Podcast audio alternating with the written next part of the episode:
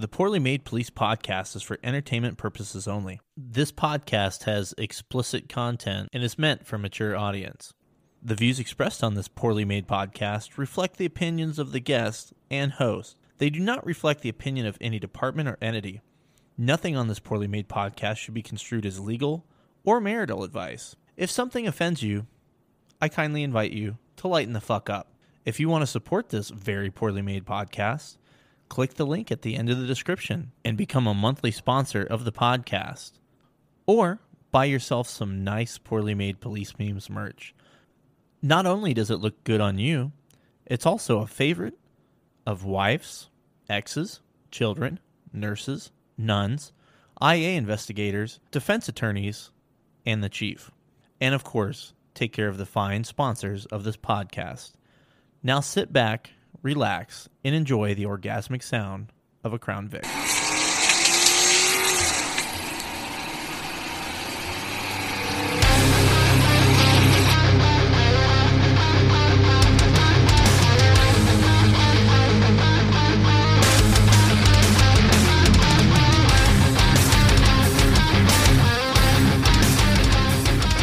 Man, you get Crown Vic, and then you get awesome lead-in music. Don't worry, this podcast will still be poorly made. Well, hey there. Welcome to the Poorly Made Police Memes podcast. This will be my second podcast of the day. If you listen to episode 53, The Great Flood, you will know today sucked my ass, but that's all right. I have water. I'm alive, so it's not that bad, right? I think you guys are going to enjoy this podcast. Although I haven't done the interview yet, I wanted to do the intro before I did the interview. My guest on this podcast is a cop from North Carolina who also has Tourette. Judging by the people that left questions on Instagram, I don't think uh, most people know a whole lot about Tourette's. I know I didn't really know anything about Tourette's until the South Park episode, which is probably not the best way to learn about it. And then after that, uh, there's Tourette's Cop on Instagram. I think he's on Facebook too. And I've seen some of his stuff. Seems like a good dude.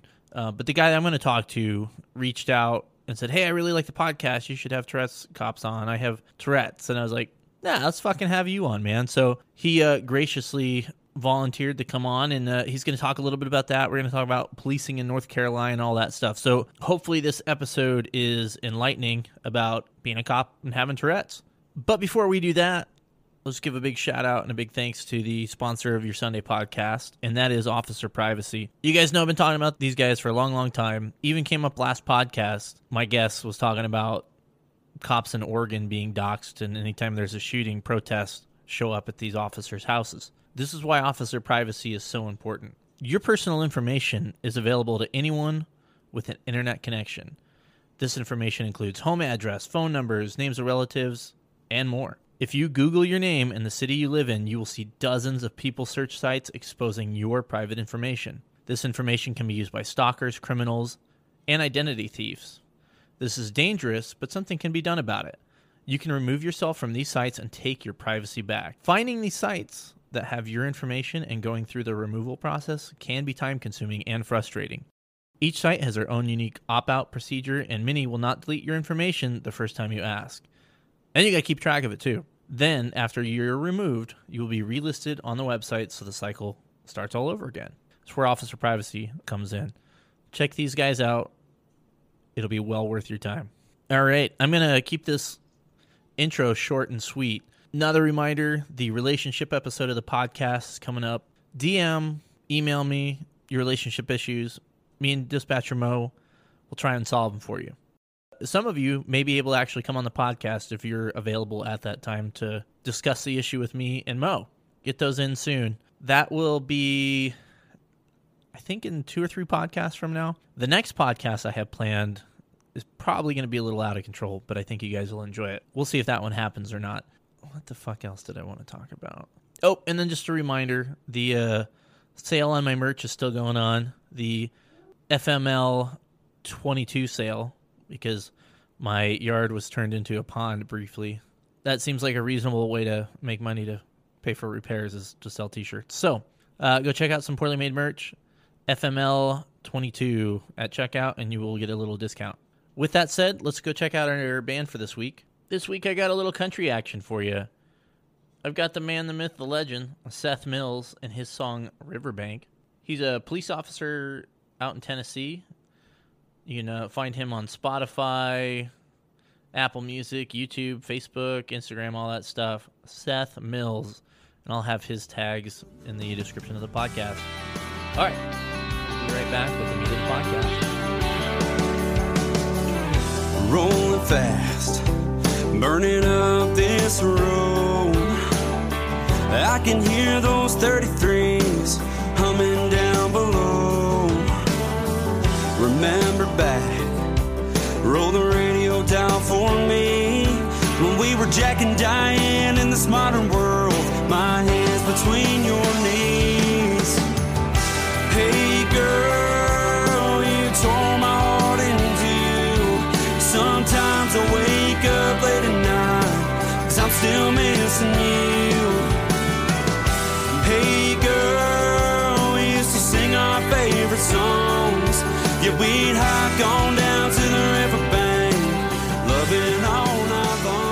Right, and the moment you've all been waiting for. I can't believe I'm gonna fucking call him this name, but I have my friend Twitches, his idea, not mine, on the horn. Twitches, how are you, pal? I'm well, man. How are you doing? I'm uh I'm living that dream, man. The uh typical answer of all time. How's the uh, weather out in North Carolina tonight? Um, it's actually not terrible where I'm at. Uh, 50 degrees this evening, so I have no complaints. It's been fairly rough for the last two or three weeks. You motherfuckers got snow, right? And that was like a big deal out there. Oh, dude, you would have thought that that the apocalypse was upon us. The way that the stores have been bought out. Oh my god! And it was, Got to get the bread and milk. dude, just a little bit of snow. However, to be fair, the way we To be fair, is absolutely ridiculous. Like an inch of snow will shut us down in a heartbeat. one of my best friends from Colorado, he moved out that way, and he was posting pictures in the snow. He's like, people are losing their fucking minds, and this is like an inch of snow. Where you know Colorado, we were talking feet sometimes. Dude, it's ridiculous. And then like like the cities and stuff, they know that it's coming. And instead of That's putting all right, Michael Scott, instead of putting down instead of uh, putting down salt and sand and scraping the roads, they just don't know what to do. So you have two types of people: the people that stay home and just run out of everything, or not because they've already bought every store out, or as soon as they see it and it sticks to the ground, they're like, "Huh." I wonder if my 1999 Honda lowered Honda Accord two wheel drive can handle this. And then they promptly get stuck or cause a wreck. Yep, that's that's the way it goes. Well, and if it makes you feel any better, the places where it does snow, people act like they've never seen it before when it when it happens. It's Ugh. fairly easy. Just slow down a little bit, leave some space, you'll be Yeah. fine. If you don't do those things, you will not be fine. It's very simple. Or if you don't know what you're doing, just stay home. Hey, no, dude, I gotta go get my uh marbles. I gotta go get my uh Cheetos, and I gotta get Mountain Dew. So fuck you. I'm going out. What are you going to do without Mountain Dew? I dare you to look in any pickup truck down here and not see a bottle of some type of Mountain Dew. I gotta be honest, and the fact that we're talking about Mountain Dew right now is kind of amazing. I didn't know that we would be here, but I drank a lot of Mountain Dew in my teenage years when I worked at gas stations overnight. That was before the days of energy drinks. So that was that's what you had It was fucking Mountain Dew. Or Surge. Yeah, well, Surge was a little before that. I Surge was legit, but it was, it, I was happy when it came back, but it's gone again. yeah, those were good times. Yeah, I made sure to actually go to Burger King so I could get Surge. Do you want anything else? No, I just want to Surge. But yeah, I can't do Mountain Dew anymore. It just it grosses me out. It just reminds me of working at shady gas stations in the middle of the night. That and cosmic brownies. That was like my lunch. No wonder I'm fucking fat. it depends on what I'm feeling. Like sometimes uh, Mountain Dew's my go-to. Other times I might want something like a root beer or ginger ale or um, Have you ever had non-alcoholic ginger beer? It's more of a mixer. Okay, so let's talk about that for a second. I'm going to dime myself out. I had on this podcast what I thought I saw ginger beer, and I was Mhm. like, "Oh, cool!" And I was like, "This tastes fucking good." And my brother sends me a text message, and he's like, "You fucking buffoon! That's a mixer." And I was like, "No, dude! I swear it said four percent alcohol on the can, and I stand by that. But I can't So- find the can, so I are- might have had a mixer." There are alcoholic ginger beers. However, there's also ginger beer that doesn't have alcohol. It's just for mixers, and it's typically used in like a Kentucky Mule or a Moscow Mule. Do you remember that old Adam Sandler bit where he it's like I for, forget which CD it's on, the old Adam Sandler CD if you ever listen to him where he's like selling the kid like, you know, oregano and he's like, "Oh man, this weed's so great." And he's like, "No, no, actually the, that's oregano." Uh, that's kind of what the gingerbread thing was or gingerbread, the ginger beer thing was for me. So I can't confirm or deny if I'm a tool or not. We'll see. As Um, long as you enjoyed it, who cares? Exactly. It was delicious, though. I will say that. Now, enough about Mountain Dews, and of course, I get a, a Yuengling. I haven't had whiskey and Coke in a while. What what the fuck are you drinking, man? I am actually drinking. Um, I am drinking Elijah Craig, and uh, topped off with a little bit of Sprite. Now, when you said Elijah Craig, it sounds like a dude. What the fuck is Elijah Craig? Elijah Craig is a bourbon. Um, it's a pretty good bourbon. I wouldn't say so. It's a little more. It's it's like one shelf higher than Jack, like one or two shelves higher than Jack Daniels. So like not top top shelf, but it's like it's like 30, 40 bucks for a fifth at at most ABC stores around here. Well, Yeah. maybe if I'm out that way, I've never heard of it, but it could be a thing. Now, If you are out this way, have you ever had Bojangles? Are you gonna bring up Bojangles again? oh man, I was actually just talking to that dude. Uh, me and him talk Star Wars all the time. The guy from uh, God, I don't remember what number the podcast it was, but it was, we the, called it. uh, company cop. Yes, um, I think the episode was called "Off the Rails" or something like that. That Dude. dude's fucking fantastic, and yeah, we were Dude. talking Star Wars things. That guy's awesome. I so I was mowing my grass. Um, the notification popped up as I started my lawnmower. Um, I think, or like it popped up, and I was like, "All right, I'm I'm gonna go mow my grass." Because typically I'll listen to a podcast when I'm mowing my grass or when I'm getting ready for work. And I listened to that podcast while I was mowing my grass. Dude, I had to like I had to stop the lawnmower at one point. I was laughing so hard. Yeah, that was honestly one of the one of the great ones. That one's way up there, easily in the top ten, maybe top five. He was so funny and so good natured. Yeah. Let's talk about you a little bit, man. Um, I introduced you a little bit in the uh, intro to this podcast, which you haven't heard yet, but you reached out to me and you know basically said, "Hey, I'm enjoying the podcast," and you said, "Hey, you should try and get Tourette's Cop on," and you said you had Tourette's, and I was like, "No, fuck it, let's have you on." So, for the people out there, because there's a lot of people, including myself, that don't know shit about Tourette's. A- And I first learned of it honestly from that South Park episode, which I know upon reading up on a little bit, that's not exactly what Tourette's is. There's not a bunch of people out cussing. I think that's like only one aspect, or certain people have that. Tell the people a little bit about Tourette's. So the one where you just like randomly curse and blurt out dirty things like that, um, it's that that's a form of Tourette's called coprolalia. Um, I only know that word because uh, occasionally when I do have to explain it, you know, I've I've had it for well, I was diagnosed probably when I was six or seven, um, which at the time that was really early, and Tourette's was a very new thing back then. Um, so I was diagnosed really early and really young for most people. Um, and that's the one that everybody knows about. So that's the form that I know of. I don't remember the name of the form that I have, but it's basically a neurological disorder where you where you just have like random impulses or you like you really can't control um, certain vocal and physical movements. um, like for me, like yeah, during the podcast, some you'll probably hear me stutter, clear my throat. You might hear me. It'll sound like I'm blowing my nose or like I'm um, being snarky, like uh but um it's really just a tick. And uh some of the physical ones that I have, like I shift my shoulders, I uh, nod my head. So a lot of people think that I'm a lot more friendly than I really am, and they'll think that I'm saying hello. Um which I don't really like people that much, but I happen, you know, it's forced me to be a friendly guy.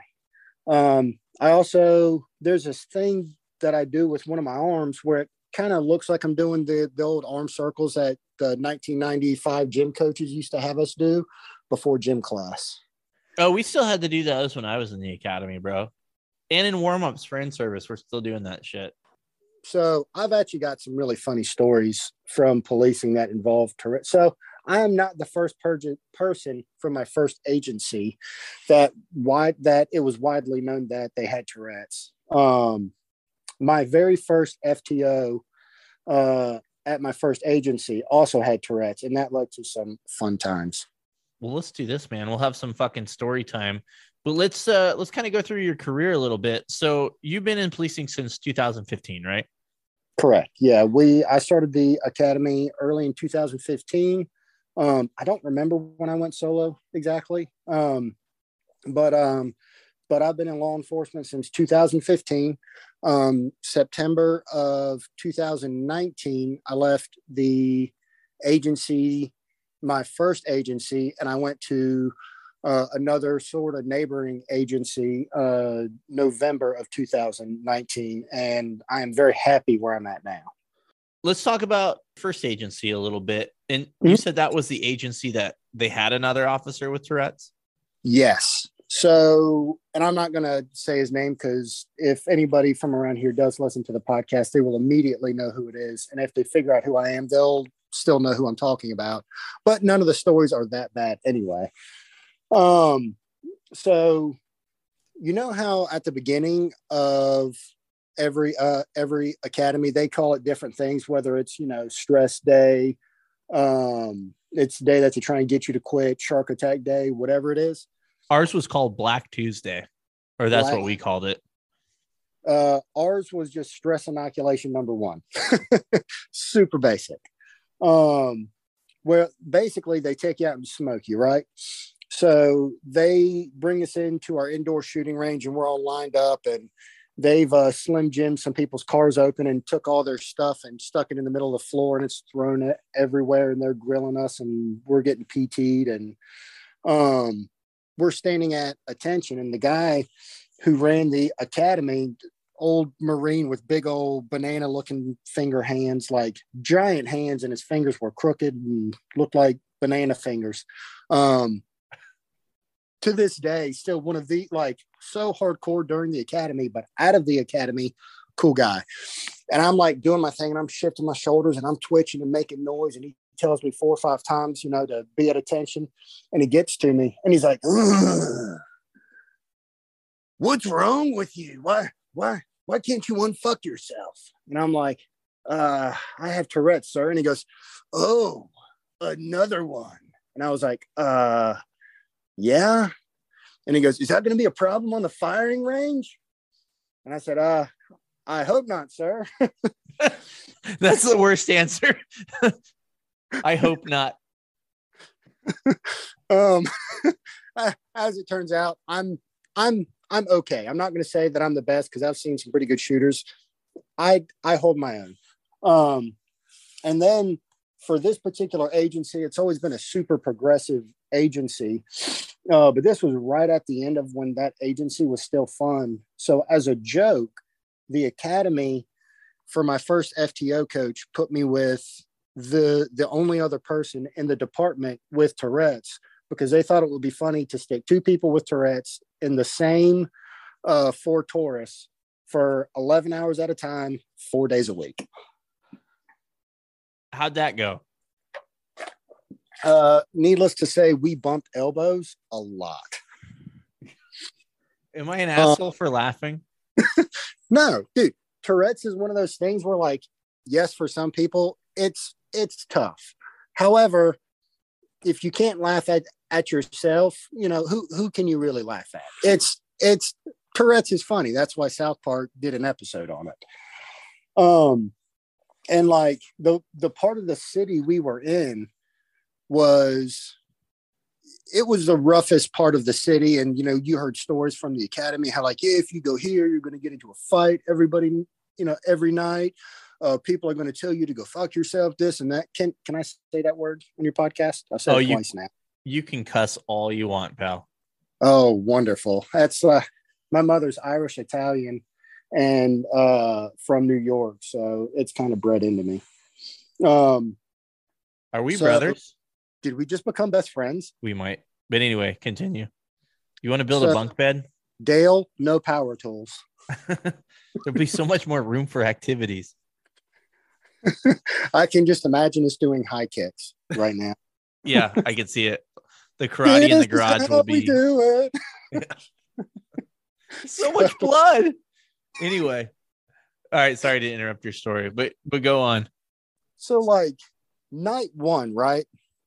Uh, we already have each other amped up. Like our Tourette's are just the worst that they've ever been. Um, and we go so night one, we go to this hot call. There's like a giant disorder with like 40 people. There was alleged gunshots and all sorts of stuff. Um, and we get there and my FTO is like, all right, now where do you want to park? And I'm like, well, I guess not too close. So me being fresh and green, I park like a block away. And he's like, oh, God damn it. But uh, so as we're walking up though, and like we can hear the disorder, I start amping up. So my FTO starts amping up. And by the time we get there, we either look like we're on crack or like we are warming up just to whoop some serious ass. And from a distance, I saw this one guy look at us and he starts like pushing his hands down, like telling the crowd to uh, calm down. Dude, I got names, dates of birth, phone numbers. People were offering me their email accounts, their their social media, and I was like, "Hey, I thought that this was supposed to be a tough side of town. Everybody's so nice." And later on, somebody complained that that the two officers who showed up were way too aggressive, and I'm like, "What are you talking about?" Uh, now, I guess that that's interesting to me. So, people with Tourette's can kind of feed off of each other. Is that part of the? Oh yeah. Okay. Oh yeah. Um oh yeah. Like like he and I sit next to each so um so later on a few years later right we would end up on the same squad and um we'd be sitting at court next to each other and uh like in in the little officer area and just like the attorneys would just like stop and stare at us because dude we would just be going bonkers like it it it was a sight to be seen and then uh, I didn't know that was a thing, but I mean, I Oh, yeah. it makes sense. Yeah. well and then at the time um we had the shoulder mounted uh shoulder mounted um uh axon cameras that looked like the little twix bar um and the the sergeant that i had at the time because i was in fto he would have to review all my body camera footage. And he would have to take dramamine because i bounced my shoulders so much. He would get sick watching my body camera videos. Again, I feel like an asshole for laughing. no it's funny. All right you want to hear the a story that that's going to make you feel really bad about laughing Let's hear it, man. all right So I'm Dave- dr- start drinking. I'm gonna open another beer. By the way.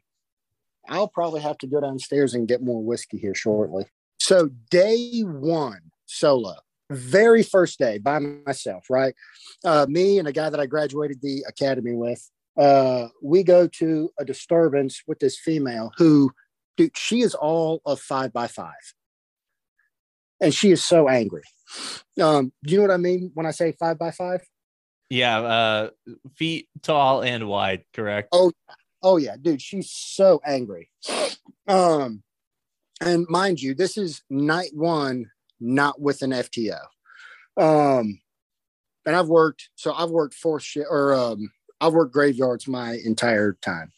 So night one by myself, we show up, and she's you know yelling at us and telling us this whole thing, and um, like I said before, one of my ticks can sound like I'm laughing or scoffing at someone And uh, me being fresh and green, you know, I get amped up and she's like, see, this is why I hate cops.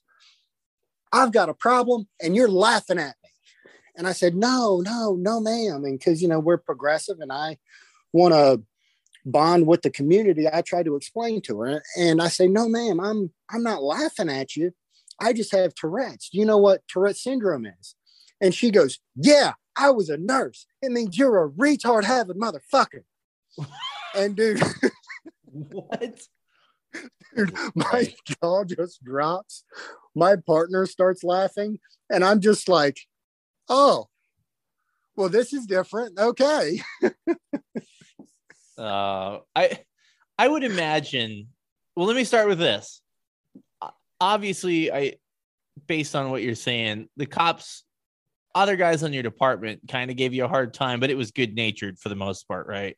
Right. So, I mean, we're both the agencies that I've been with.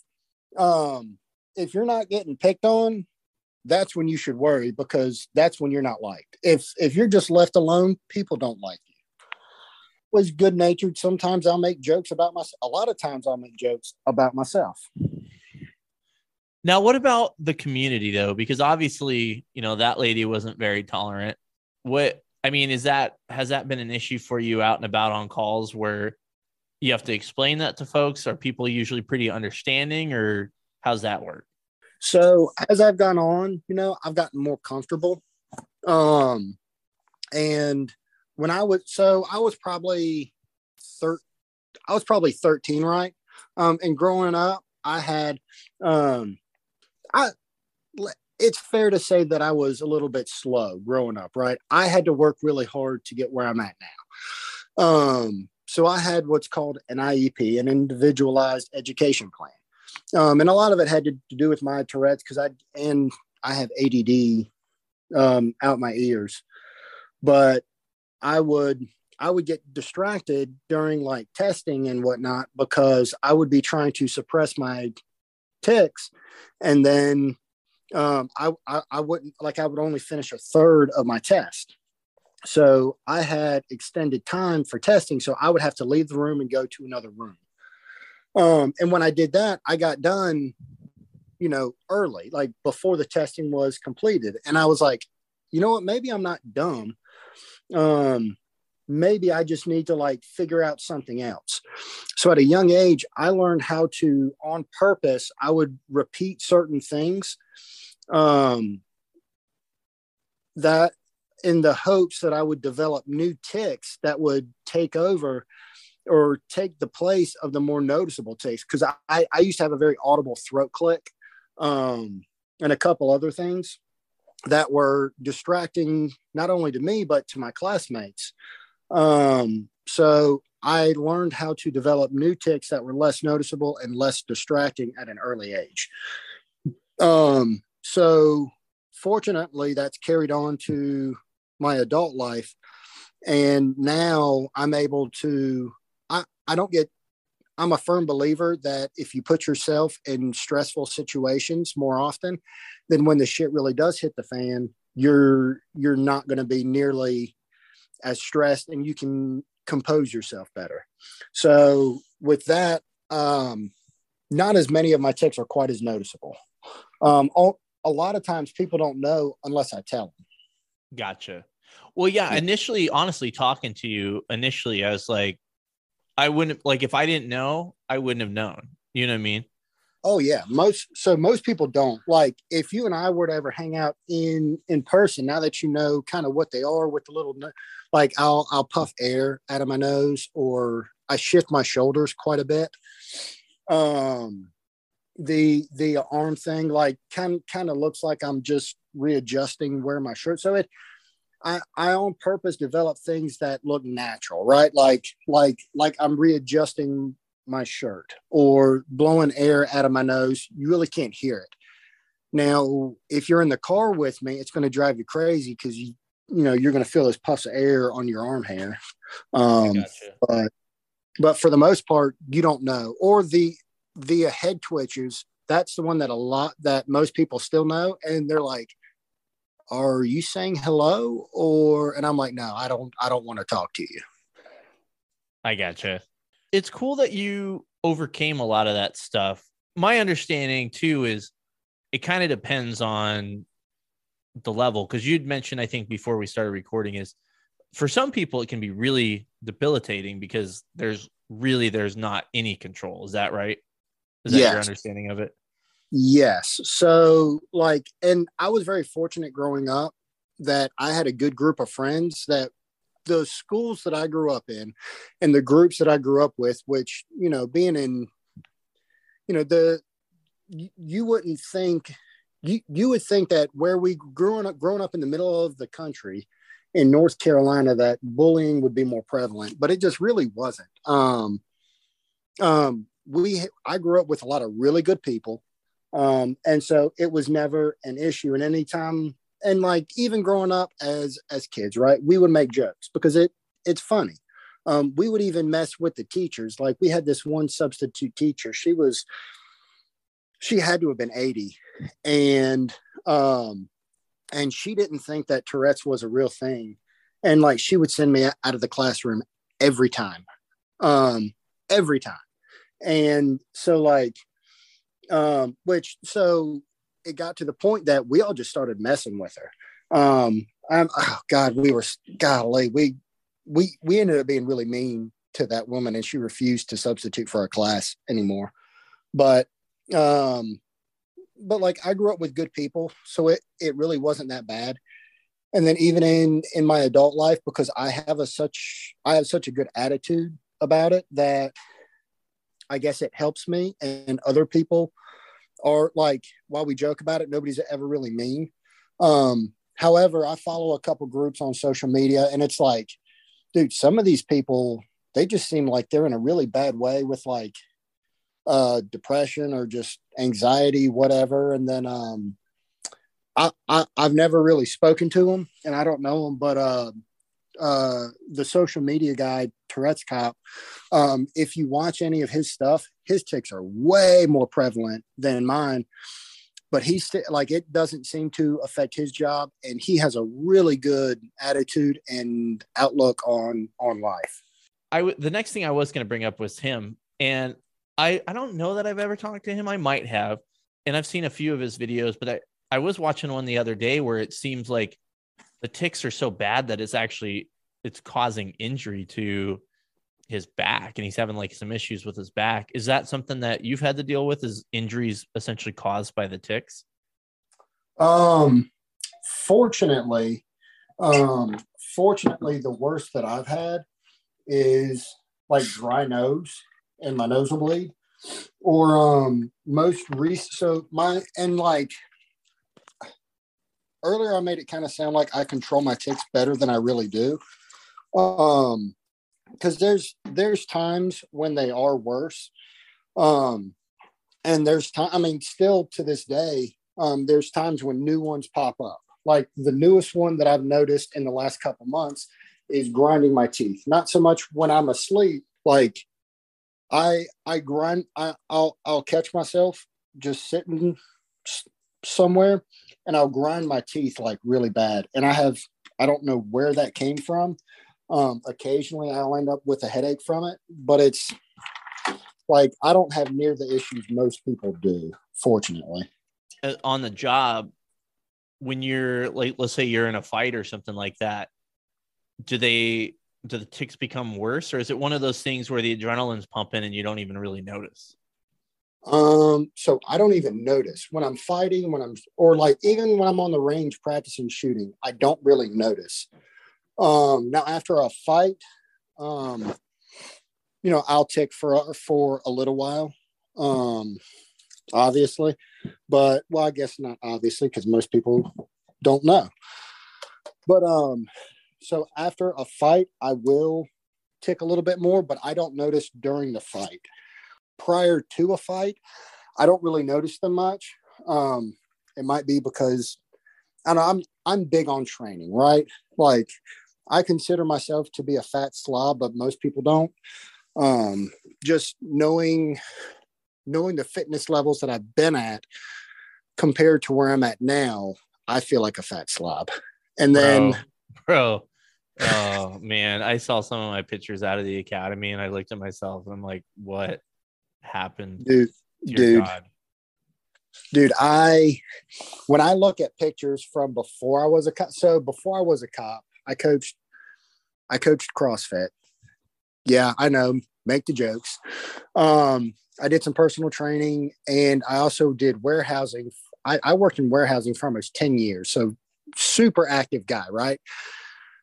I tried to gain weight and I couldn't get above 190, 185. Like most of the time, I was about 185. Uh, now, dude, trying to get below 225 or or even like like trying to get below 225, 220. Oh my God, it's the hardest thing. Yeah, I'm you're, you're preaching to the choir, bro. As you get older, it just it doesn't want to fall off like it used to. in my fighting abilities though like i've not lost a fight i've trained like i don't go to any particular school i don't have as much formal training as a lot of people but i take it upon myself to train more than most so in a fight i'm pretty confident so i don't tick that bad Makes sense. And I think, and I'm obviously not from a medical background at all, but I would be curious if because the mind's occupied with something else that it kind of forgets, if that makes any sense. Um, yes, actually, a lot of times that is a thing. Um, now there are times of extreme stress where it doesn't matter what you do, it's going to happen. Um, for example, in the academy when when we got pepper sprayed, right? Um, and this so here's weird. After I got tased, dude, I didn't tick where myself or any of my friends noticed for a week. I didn't tick for a week after I got tased. When we got pepper sprayed, it exacerbated my tics for almost three months. Wow. I don't know. Then again, pepper spray is highly effective on me in particular. I don't even carry it on my belt anymore. I fucking hate that shit. I got stories. Did did did you accidentally e- expose your wife to it a couple days later? Oh no, no. I have stories about friendly fire from cops fucking pepper spraying me when I'm fighting with some dude. It was awesome. dude so three days later right my ex and i went to have some um so i had to to have an intimate moment So you guys were going to talk about Poorly Made Police Memes? Okay, sounds good. correct yeah yeah and uh let's just um we she was like wow you know so wow something burns. And i'm like what? And dude i had washed i had brushed my fingernails. Like i thought that it was good to go. Like we both did. Uh, I, I i bet i took 30 showers in three days. We ended up having to go to the er to get her flushed out because there was an accidental down under exposure. Come on, and she's my ex bro. So so i can laugh about it Oh my god, that's that's awful. I have no, we're not going to talk about that right now. All right, we're going to take a quick break and we'll be right back to the podcast. I want to talk to you about my buddy Brad Williams over at Police Fit. You guys see him on the page every single Monday on Poorly Made Police Memes. Brad's going to help the new applicants and active officers smash their fitness and regain their health. Brad has 11 years' experience in the fitness industry, 17 years in the military, and is also a first responder. He's going to share his experience and expertise to help applicants get their dream job and help active first responders regain their health. That's Police Fit, and I'll have a link for you on the podcast description. Back to the podcast. Let's. Let, I guess we'll jump back into policing and uh, not emergency room disasters right now. so you were with that that old agency. You left in 2019. Uh, when we were talking a little bit earlier, uh, you mentioned there was a little bit of a, we'll say, controversy when you left, Correct. which you didn't you didn't tell me anything about. So I'm I'm curious to hear about all that. So I will say that at my first agency, I had a lot of fun. Um, there were two guys that I did a lot of dope work with. Um, when I first started out, they kind of took me under their wing and they taught me dope work. Um, now, at the time, uh, we were ordered not to do traffic stops unless it was for a registration violation. So, like most equipment stuff, we weren't allowed to stop for. We started doing a lot of hotel motel interdiction, and we had three motels in our area, and we cleaned up. Um, and that's where I learned how to do dope work, gang work, um, find guns, that sort of stuff. Um, because anybody, th- this is my personal opinion, right? Yes, drugs are bad. They hurt people, they hurt families. But with the way that most, with the way that most counties and DAs handle dope now, you don't do dope work for the dope anymore. You do it to find guns. So um those two guys went to one of them went vice, the other one went to um went to another detectives unit. And we ended up so and I at three years in, I was the guy on my squad that everybody came to to ask questions, um, including some of the guys that had like 10 plus years. And I was like, dude, this is not the environment I want to be in. I don't feel like I'm learning here. Um, so I went to a squad that was widely considered to be a powerhouse squad. Um, like me and another guy that I graduated with had the least amount of experience. Everybody else on that squad, like the other 12 guys on the squad, had 10 plus years experience. One of them had been a road dog for 25 years, right? So I went here to learn. Um, and me and my buddy from the academy, he was big into guns. So we used my dope knowledge and his gun knowledge, and we were killing it. We were, I mean, we were getting, we were getting more guns a week in a month than some of the specialty units. Um, and at the time, we had great command staff. Like our corporal and sergeant always, always backed us. They they were phenomenal.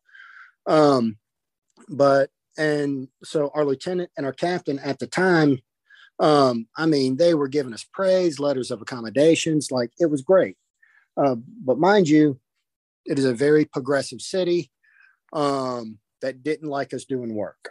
Well, we got new captain, new lieutenant, and they were like, "All right, you guys need to slow down." And we were like, "No, we're killing it." Um, so I made a mistake first, right? Before my buddy did. I made a mistake.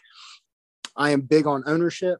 Um, through when I went through my divorce, um, I do I went through therapy for a year. That's a different conversation though. Um, I went to therapy weekly for a year, and something that I had to learn was taking ownership and accountability, right? So I can I can say that I made a mistake. Um, I messed up. Um, and but it it wasn't to the level that they took it right. Um, I was put on administrative duties. Um, they said that I had violated Fourth Amendments twice, um, and I I got an attorney, um, and I have case law to support that I did not violate Fourth Amendments. Um, and they claimed what else did they claim? They, they, there was like nine different things that they brought down on me. There was also an IA investigator that I, that was looking to get promoted. Um, and this, and I had gotten into an argument with with this captain, and I had essentially, without calling him a pussy, I called him a pussy, um, in front of a bunch of people, and so I got humbled really freaking fast. Um, is essentially the the best way to put it right? The I, I made i made a couple of small errors on this one particular call for service. And then i made the big error of trying of thinking that i could go toe to toe with with somebody who was command staff level and that's just dumb like you're you're not going to win that battle i don't care what kind of case law you have you're you're just not going to win that battle um so um we got through that investigation and he thought I was going to get fired. Um, I did not. I actually hold the record at, at that agency still for the longest suspension without getting let go, which is 96, 96 hours. Um, and then while I was on that suspension, he brought up a use of force that had been pre that had already been cleared. Like the investigation was over and it had been cleared. And um, some people that I was pretty close with at a high level uh, pretty much told me that that investigation was fudged, and they, when it went to the hearing, um, they recommended termination, but gave me the option to resign. So um, they they said, listen, there'll be a chief's hearing in two weeks. Um, and I was like, all right, so what does that mean? And they said, well, you'll be paid for the next two weeks. Um, and then you'll have a chief's hearing, and then it'll be sent over to the city manager, and they'll decide whether or not you'll be fired. I said, okay. So at that two week mark, I just went ahead and turned in my. They they were telling me to resign without saying, "Hey, you need to resign." So I did that. Let me ask you this: so you're.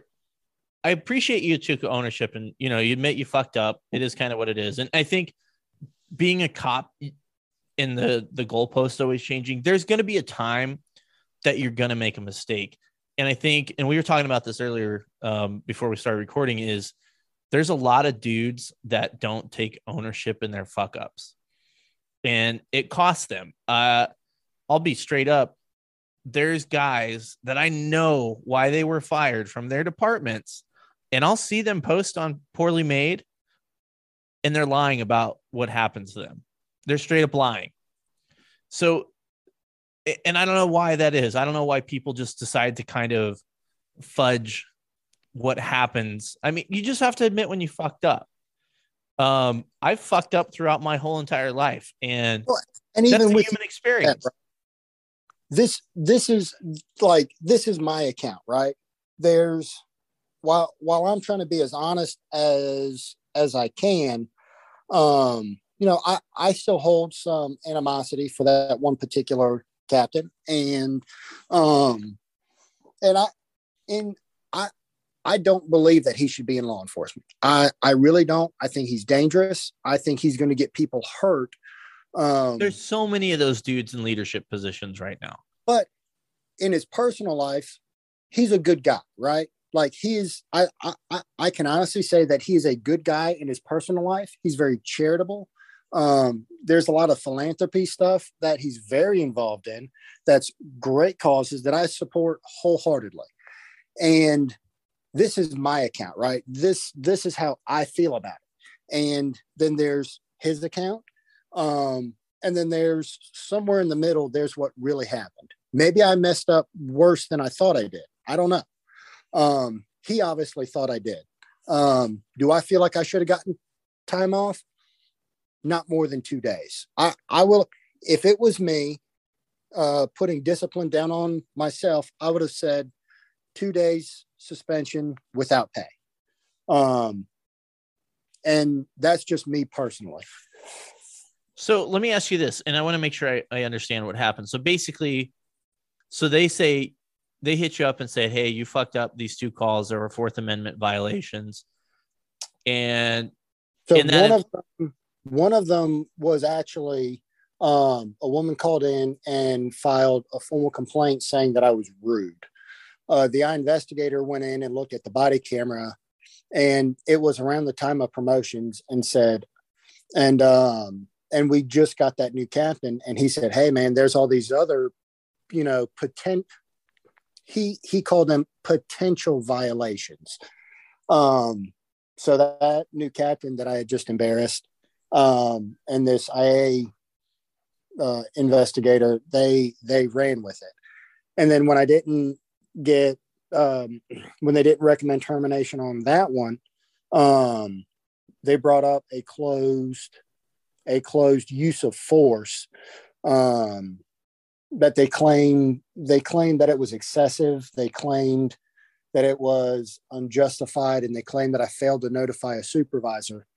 I notified three supervisors. There was the so there was the for for daytime nighttime. There's one. So each district has two lieutenants and a captain. But daytime and nighttime, there's one lieutenant who's the acting watch commander. I told that person, I told a corporal, and I told a sergeant. I said, "Hey." Uh, so basically, right, we went to a shooting at a liquor house. Um, and one guy got shot in the leg. We threw a quick tourniquet on him, no big deal. Another guy got shot twice in the chest uh, by 762. My buddy, um, he's been to a bunch of TAC medic schools. Um, I don't know that much about it. So I was like, all right, buddy, I got scene security f- for you. You do work. Um, he's good enough that I would rather him be working on me than most EMTs. Um, so I said, you do work. Um, he had people all, all, over his back. So I'm clearing people. And then there's one little girl, she might have weighed 90, 100 pounds, um, sitting under the victim. She was holding pressure with the shirt on his back. And I said, listen, hun, you got to move. And she, and she said, I'm not moving. Um, I'm, I'm, I'm holding this shirt. I said, and I was like, all right, fair enough. You hold that shirt there. But when, when EMS gets here, you got to go. Like you, you've got to move and get out of their way. So EMS gets there. She refuses to move. I literally picked her up like a child and set her down. I don't know, maybe 15, 20 feet away. Um, didn't toss her. I set her down. And then I back up and I start holding security again. Well, she tries to charge through me. And I say, get back. And I extend my arms and she falls down. Um, mind you, we're at a liquor house that's known for gang members. So she's super drunk. Um, she does that three more times. And I, I was trying to be fair, right? This is her friend. Um, and I didn't want to arrest her over something petty. Hindsight, I should have put her in handcuffs when she wouldn't move and sit her in in in a car. Handcuffs come off just as easily as they go on, right? Yep. So in hindsight, that's what I should have done. Instead, I knocked her over four times and I went to put handcuffs on her. And she says, if you give me my purse, I'll leave you, you know, I'll, I'll leave you alone. And I said, okay. So I'm, you know, it's, it's, it's her friend. She's emotionally distraught. She's drunk and not thinking rationally. And I'm like, why charge her with something petty? So I give her her, her purse and she goes, um, on the outskirts. She's still running her mouth, but she's not in the way. Um, and I go back and I try and talk talk to her later, like, hey, do you understand why this happened? And like I I tried to smooth it over. Um, I didn't see any injury. I didn't notice any injury. She didn't complain to me. Um, but uh, in in in between when it happened and when I talked to her, I told those three supervisors, "Hey, this is what happened," and they were like, "Nah, I think she should be good." And I was like, "Okay, fair enough." Um, and that's the one that they ended up uh, getting me on. And mind you, in the same month, I got a life saving award and I was officer of the month for my district. Um, and what else? Me and that partner, we got we had a competition to see who could get the most guns, and between the two of us, we got 31 guns between the two of us in one month. Now, let me ask you this: Do you think well, here I have two questions, but the first being, was there anything the union could do? I mean, I it's crazy to me that they could reopen an investigation that you'd already been cleared on. How the fuck does that work? Dude, I don't know. Straight up, I don't know. This is a this was a really big agency that had a lot of power. Um nobody so nobody has ever won a civil case against this agency. This agency has always been able to just settle out of court. I think, and I think a lot of agencies do do that now, just because they don't want to pay the big bucks that go in the court. It's, but it's cheaper. And, and it's that's a flaw. It's to me, it's like a flawed logic because basically, anytime you settle, you're kind of even though you might have them sign disclosures like we're not admitting fault, we just don't want to go to court. It's still perception's reality. It still looks how it looks. It still looks like you lost the case. The second well, thing I was going to ask you though is do you think he would have gone after you if you hadn't said what you said to him during the initial investigation? Um yes. Um just because he he told me and my buddy to slow down and we all but said no what we we didn't say no we just kept doing what we were doing right we we were you know we were young and dumb and we're like okay yeah you know whatever we're we're hard chargers and we're like no like we're we're having way too much fun. Um and i did i had a blast at that agency. You want to talk about busy buddy? Even even if you didn't want to do anything proactive you were going to get into something just because. So we were still answering those answer we we showed up to all of those calls. We were being proactive like we were having fun. Um shortly after like within months after i left they started screwing around with my partner and now my partner sits in a parking lot um and I fought him zero. He's got a good thing going there now. He's an FTO and he's got a good thing going now. Um, and he's trying to protect that. And he is a phenomenal cop, uh, one of the best that I've ever worked with. Um, I tried to get him to come over to where I am, but you know he's he's going to ride it out. He's making too much money. Makes sense. I mean, yeah. well, and that's and that's an argument that can kind of go round and round. I don't want to rehash that. I I was on the the Street Cop podcast a little while back, and me and old Den talked about that a little bit. And I I mean, I obviously I'm the uh, I'm the dude. I took that jump and got out, but I see why people stay, and there are compelling reasons to stay, and you got to ultimately do what's best for you. So I, oh. I can't fault anybody. Well, like so, I had considered going to a different agency a few times before this happened, and I was like and like it it gets all of us you know we we're scared of the unknown and you always hear you know grass isn't always greener um fortunately for me in my circumstance the grass is way greener it's thicker it's luscious. You could take a nap in it. It's great.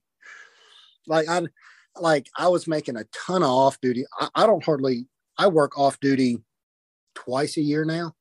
Um I I like there's two major events a year that I work off duty, and then I work off duty September through November to make Christmas money for the kids, right? Mm-hmm. Um, but beyond that, uh, I went from at at my first agency, I took one to three days off a month. Other than that, I was either working regular duty or off duty. I mean, I lived in a uniform. Now, when you went to this new agency, did they have questions or was it, you know, since you kind of left in that cloud from your other agency, did you have a hard time getting lateraling over? So I called one of my buddies when I, towards the back end of the second investigation, I kind of saw the writing on the wall. Um, they got, the water got real muddy. They wouldn't answer questions. And I was like, hold on, this doesn't feel right. Um, so I at that point I like I I had already decided that I was going to leave anyway. Even if they hadn't of recommended termination, I was going to leave anyway. Um, so I called my buddy who had gone to this other nearby agency, and he seemed to really enjoy it. Um, and I and I called him and I said, "Hey man, this is what I got going on. Do you think y'all will take me?" And he said, "Absolutely. Um, let me call the recruiter." He said, "Wait, he said, wait five minutes and then call this phone number. I call the phone number and the recruiter answers, and the recruiter was amazing. Um, absolutely amazing. She got me hired, uh, or I already said she. So, so I can fix got, that. Don't worry. Just say they got you hired. Okay. They got me hired in six weeks, basically. So they got me hired in six weeks. Um, and it was amazing. Uh, you know, we we're not perfect. We're a medium-sized agency, so we still have the excitement of the bigger cities, but a lot of our politics is more small city. So you have the best of both worlds. We are we are not we are not perfect. You know, we've every agency has their issues. But from a leadership standpoint, I can say that it is night and day better. so here's here's some story time because I wanted to talk some leadership stuff, and and here's a story to relate. Do you remember those old vines? Story time. I don't remember those old vines. I I was late into Vine, and right when I started getting into Vine, it went away, um, which really pissed me off. but here's what'll happen, and I I can speak some truth to this. You're at a department, and morale stinks. Things are really bad. A lot of people are leaving. People are unhappy about how things are going. The department's in the news a lot. There's there's not there's not a lot of good going on in that department. And you'll get a new captain or a commander or whatever in your precinct or your district. And that dude, the first thing he'll tell you is, hey, uh, make sure you're reading your PowerDMS or you're going to get written up. Make sure you're getting your accidents in, your traffic accident reports in, or you're going to get written up. The shit that is it's not important at that time. You have Yeah. a chance to grab the room and make your presence known and say, Hey, I'm here for you guys. I know things kind of suck. We'll work through this. If it's important for you to get your fucking PowerDMS signed, you can motivate guys other ways than telling them, Hey, get that shit done or I'm going to write you up. You're, you're talking to adults, grown men that, and you give them a gun and a badge to go out and enforce the law, and you're going to come in there like a high school teacher and say, "Get So- your fucking homework done." Now, They give But that- us the, the authority to take away people's God given freedom. yes, They're going to treat us like that. yes, and now I like what you said because you you brought you brought some realism to it because there may be some people that listen to this podcast. You said on your own, "Hey, this is my perception of what happened. I don't think I did anything wrong. I think I was fine." the captain had a different perception. He thought I fucked up. And then there's something in the middle, which I appreciate. You know, I I like to make fun of guys, and I, I said it earlier that straight up are not realistic about what happened in their career. Right. I have to take ownership. I was in a bad way when I left, and I wasn't doing things the right way when I left. Not obviously not like horrible, awful stuff, but not up to the standard that I would hold myself up to normally.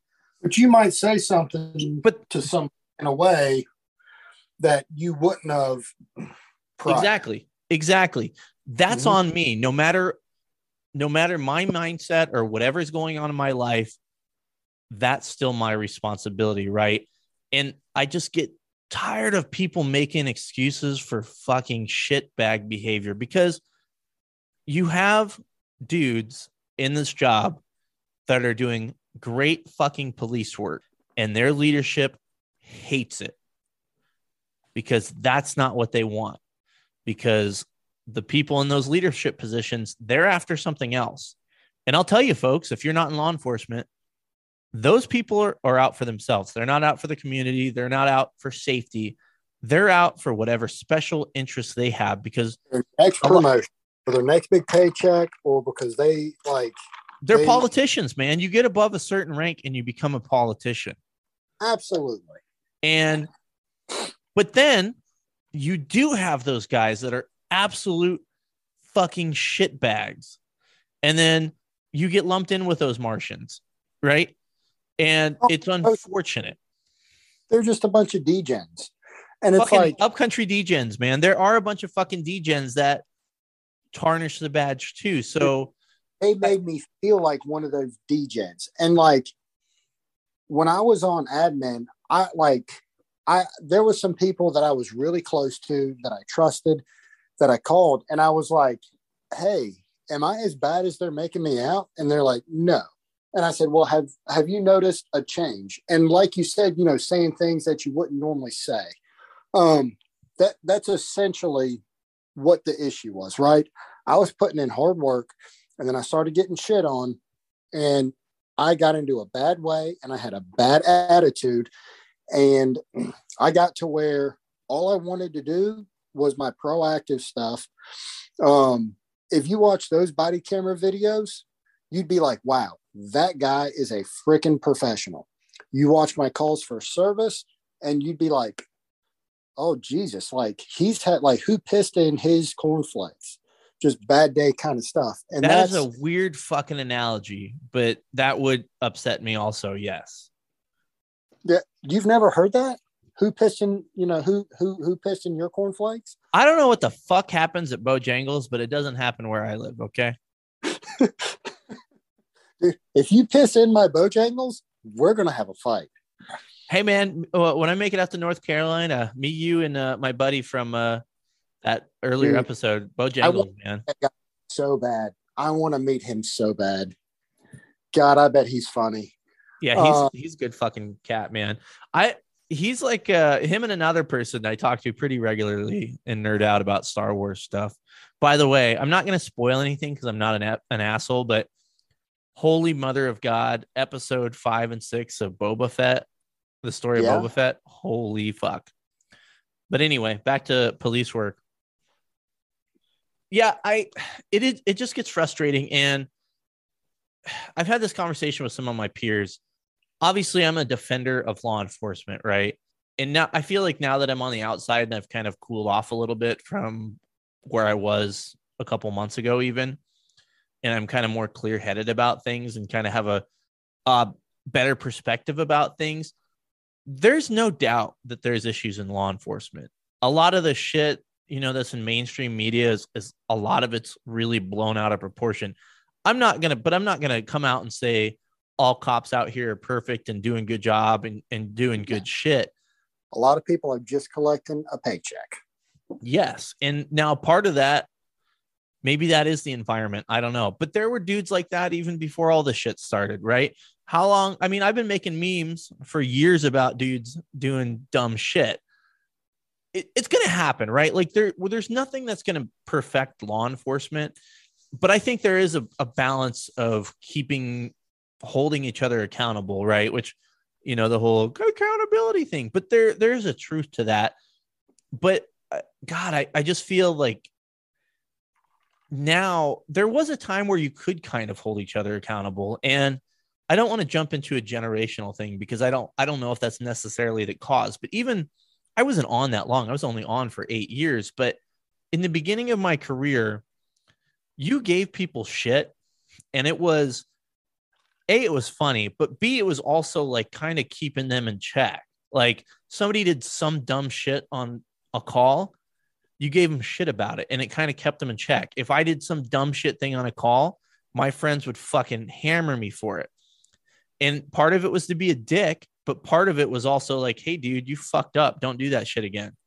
Go home. They want to go home. You're just keeping each other accountable. The so we are we are 100% our own worst enemy. All right, maybe not our own worst enemy. Media might be a worser, more worse enemy, but for the most part, we are our own worst en- enemy. Right?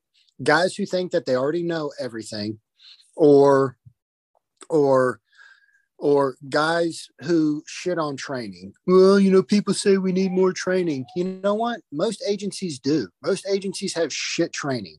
They absolutely do. Dude, the the agency that I'm at now, um, and a lot of people hate going to training as much as we do. Um, but coming from where I came from, where they kind of brainwashed you into thinking you had the best training in in the state, where I'm at now, dude, we train twice as much, and it is good training. Like before this podcast, right? We had legal update, we had ethics, we had uh, the vice guys came and talked to us, and we had um, what was the other one? Um, that good, huh? de-escalation. No, the the the guy who taught de-escalation actually did a really good job. I'm just like three drinks in. No, you're good. Three di- three drinks and in Tourette's, and I'm being an asshole.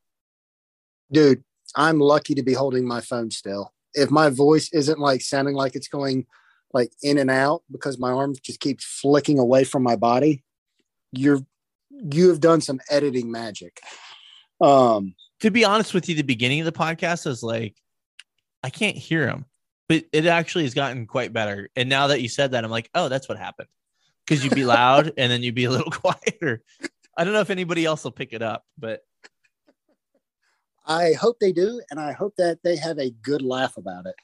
Um, but like, so and and I, and I mean, we'll we'll do so legal updates once a year, but our de- our de- department once or twice a month puts out like every time new case law comes out, we put something out there. Anytime something's a hot topic, our city uh, or our police attorney will throw out some case law. So, I mean, once or twice a month, we're getting these emails and I read them and they're good emails. Um, a lot of people just delete them. And I'm like, no, you should be reading these. Um, I go to work with the same goals every day, right?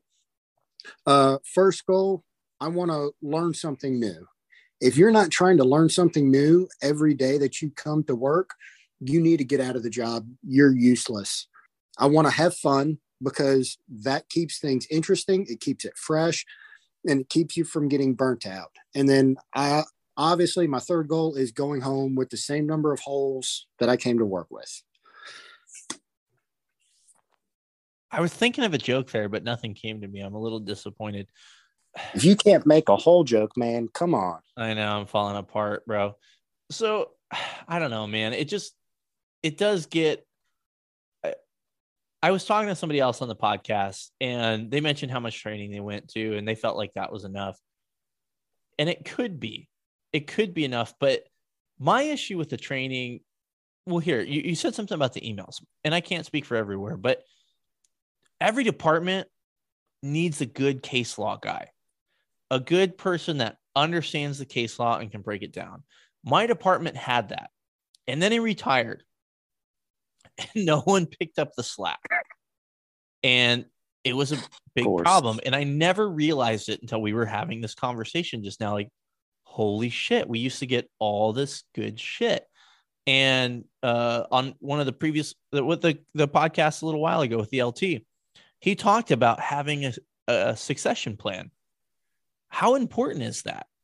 To Oh, so to important. that shit going on. There should have been some kind of, hey, dude, you're going to be the guy that takes us on down the line. And I, I think some of these organizations, especially when you're in a auxiliary role, like you're not on the street, you do have a function.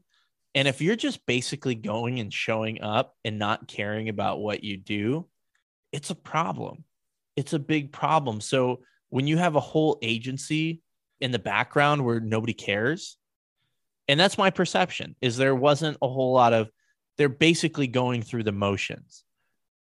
Well, Not to shit the, on my old department, but I'm just I, I know this has got to be other places too. Well, you need to shit on your old department though, right? Like, like I could shit for days on my old agency. Has However- anybody figured out why where I worked? By the way, I should I should do a poll. I'm sure some people have figured it out. So I've anyway. listened to every podcast and I have not. Um, I mean, there, there's only, I know that you come from a large agency in Colorado. There's only so many large agencies there. I've not figured out which one. But then again, I'm from North Carolina. Maybe somebody you work with has. I don't know. I had a, a guy send me a message and he's like, "Hey, I narrowed it down to two. And I, s- and I said, "Where do you work?" And he told me, and I was like, "If you send me a patch, I'll tell you."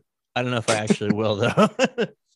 I don't know that how much it matters now. I just God, I don't want the attention. But Well, like, if anybody who really knows me will probably know who, like, who I am. And, and that's why I'm not shitting on my old agency any worse than I am. Um, now, I'll talk shit to that particular captain to his face any day. Um, because you know what? I don't work for you and anymore, and we're just two grown adults talking shit, and I don't, I don't care, should I have him Oh. on the podcast to get his side of the story? That could be interesting. dude. We could straight up, dude. We could have a long blue falcon court about it. Holy fuck. He probably wouldn't because he's a captain. No, dude. But- he God, that No. would be great entertainment. not because he's a captain, but just because he's a coward. Oh, I think you said earlier he's a pussy.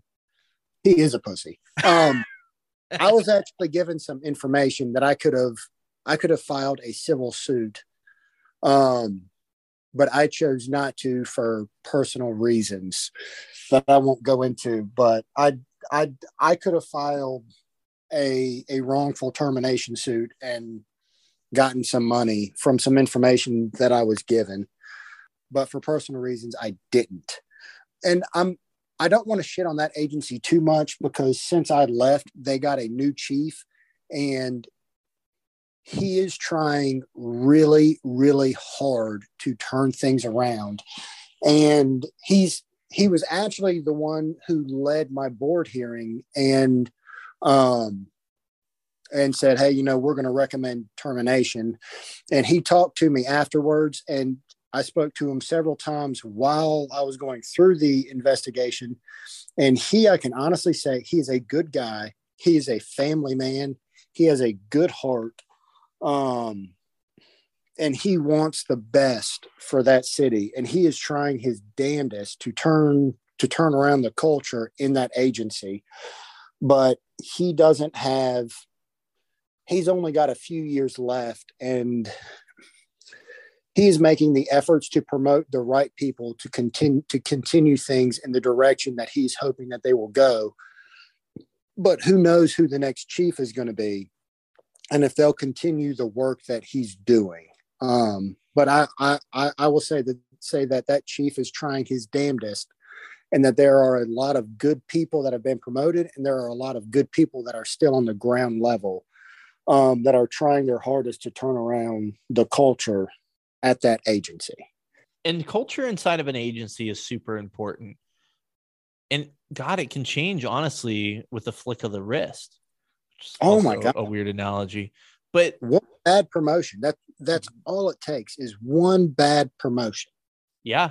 And it may not even be a, a super high ranking guy, depending on how big your organization is. But a mm-hmm. toxic leader in the wrong place can just cause so many fucking problems. And you know again looking at my agency there was there were some great people that were in leadership positions.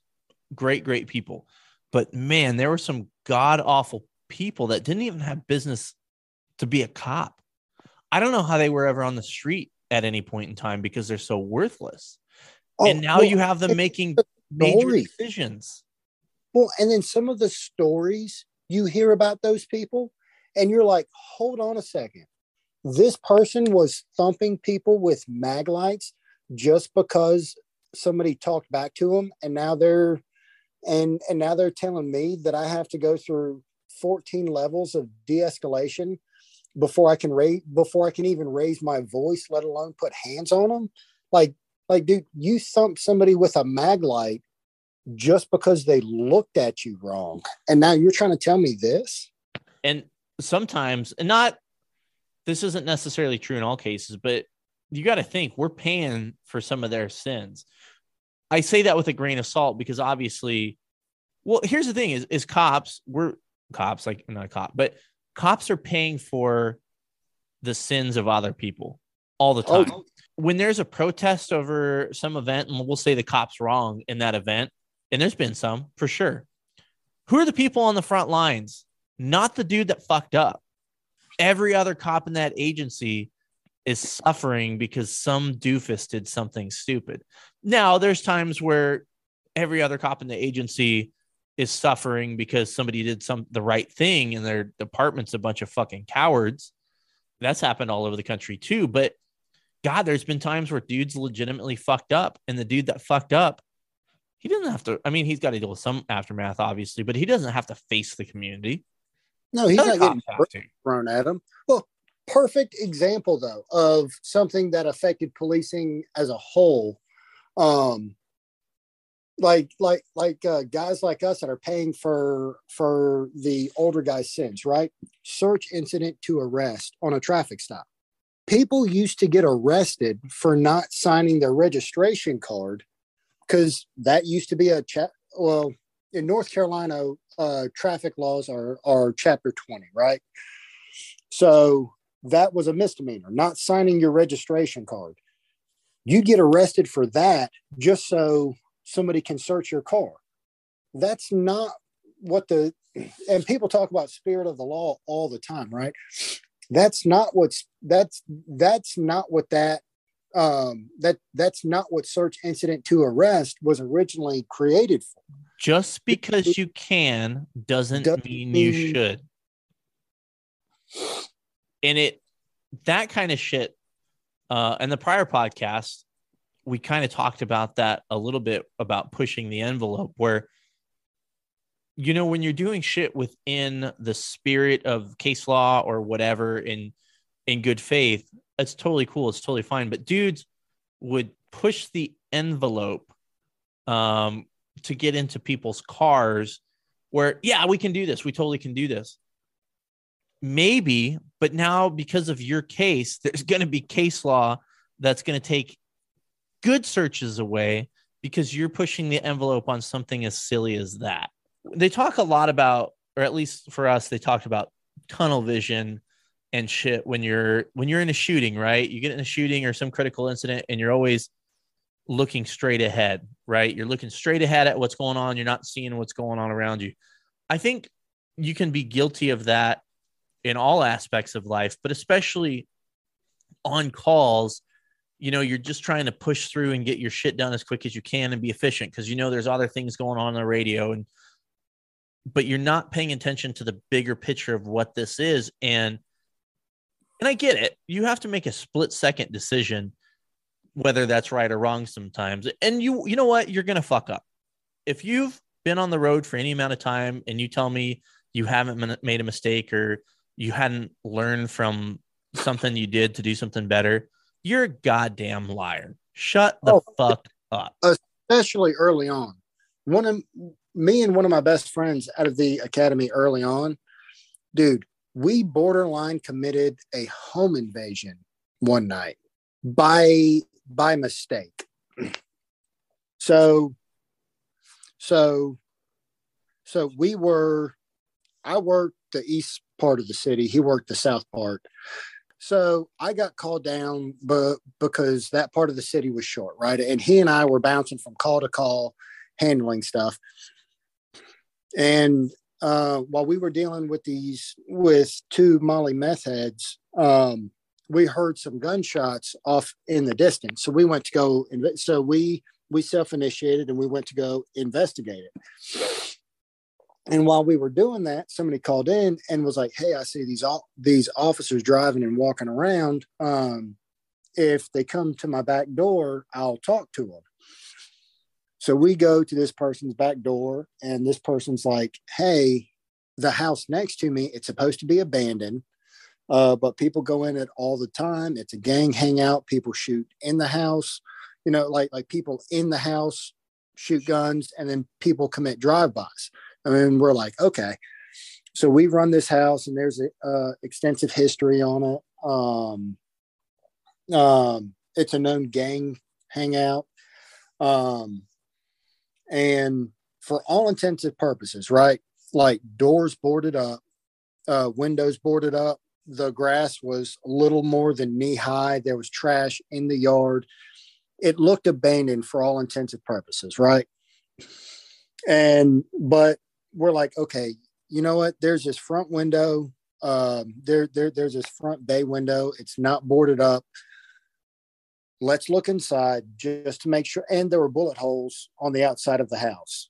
Um, did we know if they were old or if they were new? We we didn't know, but we felt like we had an obligation to look inside this house, you know, to at, at least investigate to make sure that nobody was bleeding out inside this house. Um, so we start to try and slide open this front this this window on the front porch. Well, it starts to open up. So I slide it open. My buddy moves the curtains, and we stick our guns in, and we see two people sitting on a couch in this front room, and we're like, "Holy shit!" So I jerk down the uh, the curtains.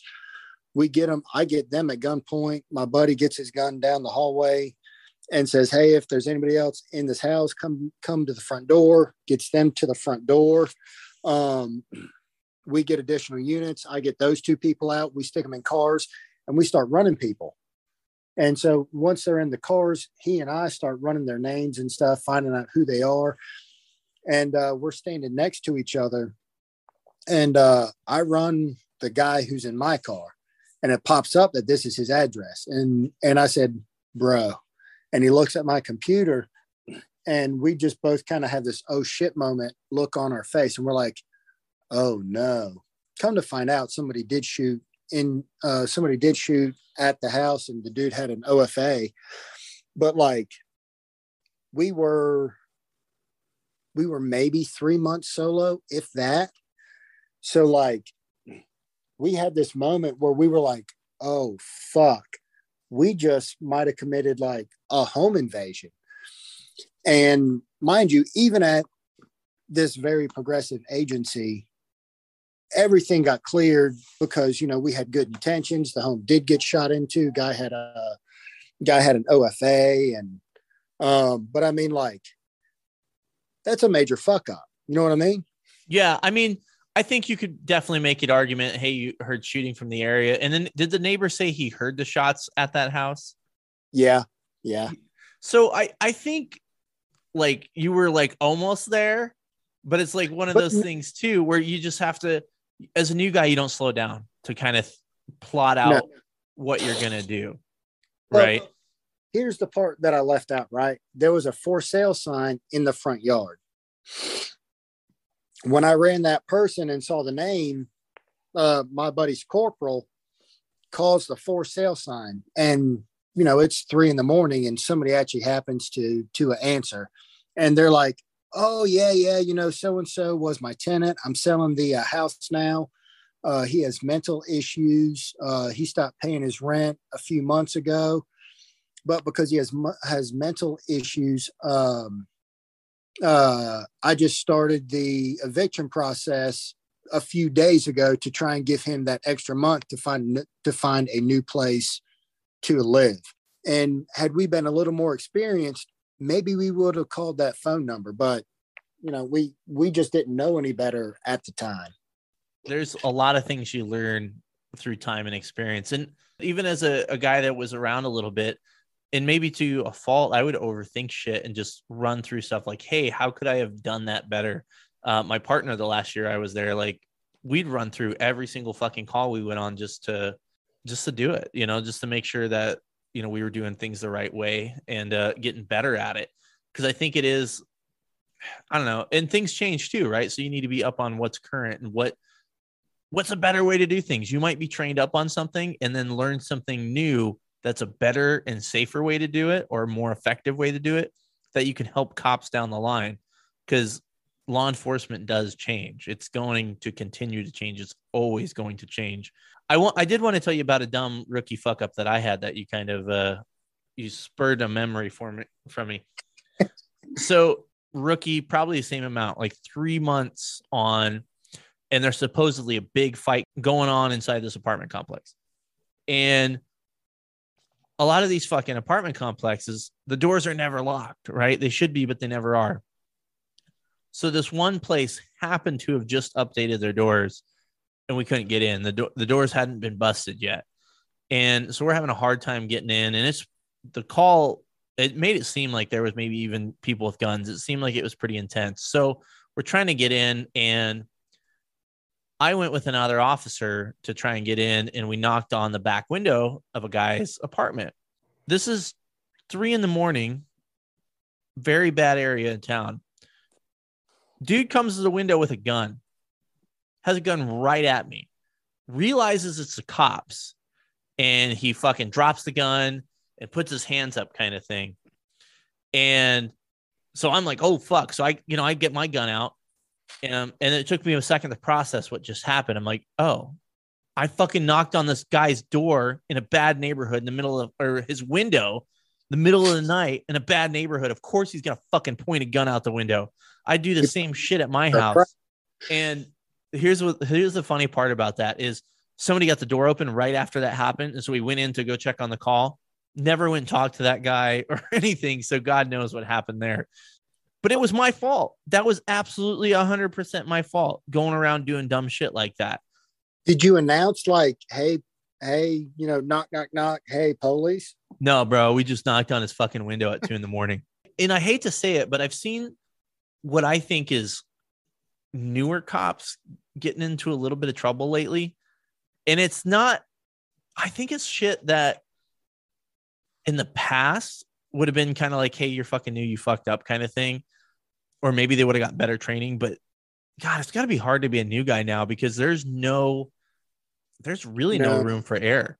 So early on, they expect you to be so right out of FTO, they expect you to be um they expect you to be like a 10 year, 20 year vet right off the bat.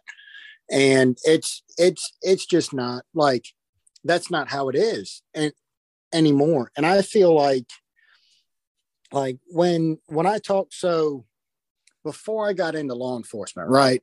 Um because I was a CrossFit coach, a lot of the people who came to our That's gym. the second mention, by the way. We'll see how many more you get. Last one, I promise. I, am using that to reference because you know a, a, lot of first responders go to those kind of places, right? Okay, Mr. Uh, CrossFit. What a, I've I've I've I've not mentioned the one other thing that I'm involved in yet, other than oh, I knew I know I already know, and we've never talked about it but I know you like BJ Jays. No, no, no, no. no oh, no. I I don't BJJ. Uh, part of a unit that I recently became involved with that I told you earlier that I'm not gonna because I am not one of those guys. Mm. Uh, I knew a lot of guys who were law enforcement, and I was I wanted to be law enforcement when I was younger, and I decided to go to college because in North Carolina, you, you can't be law enforcement until you're 21, which I think is entirely too young, by the way. I don't think you need to be a cop until you're 25 at the least. And that's my personal opinion. Some people are mature enough early on. Personally, I was not. So I had a lot of friends um, who had who had been in law enforcement for a long time, and they they told me about a lot of their training and stuff like that and one of the guys that i coached actually brought me my very first application um, he's still a good friend to this day. I still talk to him all the time. He's like a brother. I actually work with his brother now who i'm very close with um, as well. But um, you know talking to these so i i'm friends with a lot of guys who got on who have 15 uh, plus years of experiment of experience close to retirement. And the training that they got in FTO is so far above and beyond what we're getting now. It's unreal. Um, it seems to me now, like most FTOs, they're just in it for the pay bump. Like a lot of the new people we get on squads are so bad so bad. But did don't you think when we started, they thought the same of us? I think that's the cycle. That's the circle of life, man. Hakuna Matata. That's the wrong song. But anyway, yeah, the circle of life. Oh, I'm I'm sure. Well, so I I go along with the philosophy of listen, if you're new, I'm going to do everything I can to help you out as as long as you're coachable, as long as you're receptive i don't care how bad you are right? I'm not going to let you make a make a life altering mistake or a excuse me or a career ending mistake. Um like i'm i'm not going to let that happen. As long as you're coachable and you're and you're willing to take con- constructive criticism. Like we got this one new guy. He's probably been with us for six to nine months, right? At the beginning, dude, he was by far one of the worst that I've ever seen. But, and in the first month, his attitude was not great. It was pretty bad. But after a few talks, he got a lot better. He's way more, his ability to listen and to be coachable and to take constructive criticism. Not to mention, he he's an incredibly hard worker. He turned into a, a pretty good rookie cop.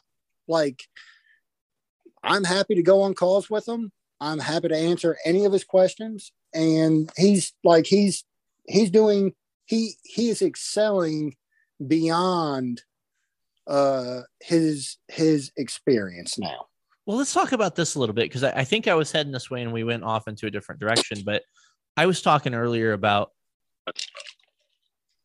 Are you puking? What just happened?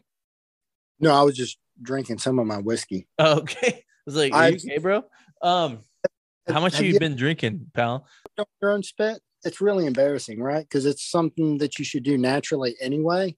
Is like you know control your saliva, and then you're drinking and you choke on your spit. It's kind of embarrassing. I think that happens to some people anyway. I don't know. I have you. God, you're gonna It's you're distracting me again, dude. But uh, it's not Tourette's thing. it's what? It's not a Tourette's thing. No, I know it's not. But I was like, are you fucking making this into a Tourette's thing? Because I know I've been like talking on this fucking podcast, and I'm like choking on my spit, and I'm like, what the fuck is wrong with my body? What is happening right now? But what I was gonna say though is, I was talking way back earlier in this podcast about when I came on and guys were giving each other shit. It was a good way for camaraderie, but it was also keeping people in check. And I I always made a point when new people came into my team to be there because I fucked up when I came on as a rookie. Some dudes from the class before me came up and they were like, "Hey, dude, we're here. We can help you," kind of thing. And I wouldn't say that I was standoffish, but I was just I was kind of nervous to say anything to anybody because I just got out of the academy and I thought I was still a piece of shit kind of thing. They didn't really build you back up after my academy. You're I still felt like I was a piece of shit towards the end, which I kind of was. I was kind of a piece of shit. But anyway, I made a point when new guys came into my team or whatever to be try and be like introduce myself and say, hey, if you need anything, let me know. And the first couple of years I was there, the guys and gals that came through FTO seemed like pretty fucking squared away and pretty good consistently. And then as the years went on, there would be some pretty squared away ones, and there'd be other people that you almost felt uncomfortable talking to because it, I guess the only way to put it and this wasn't like a white black or whatever thing. It was just like a generational thing. Like they were just so standoffish, or you felt like they were going to be offended by anything you said.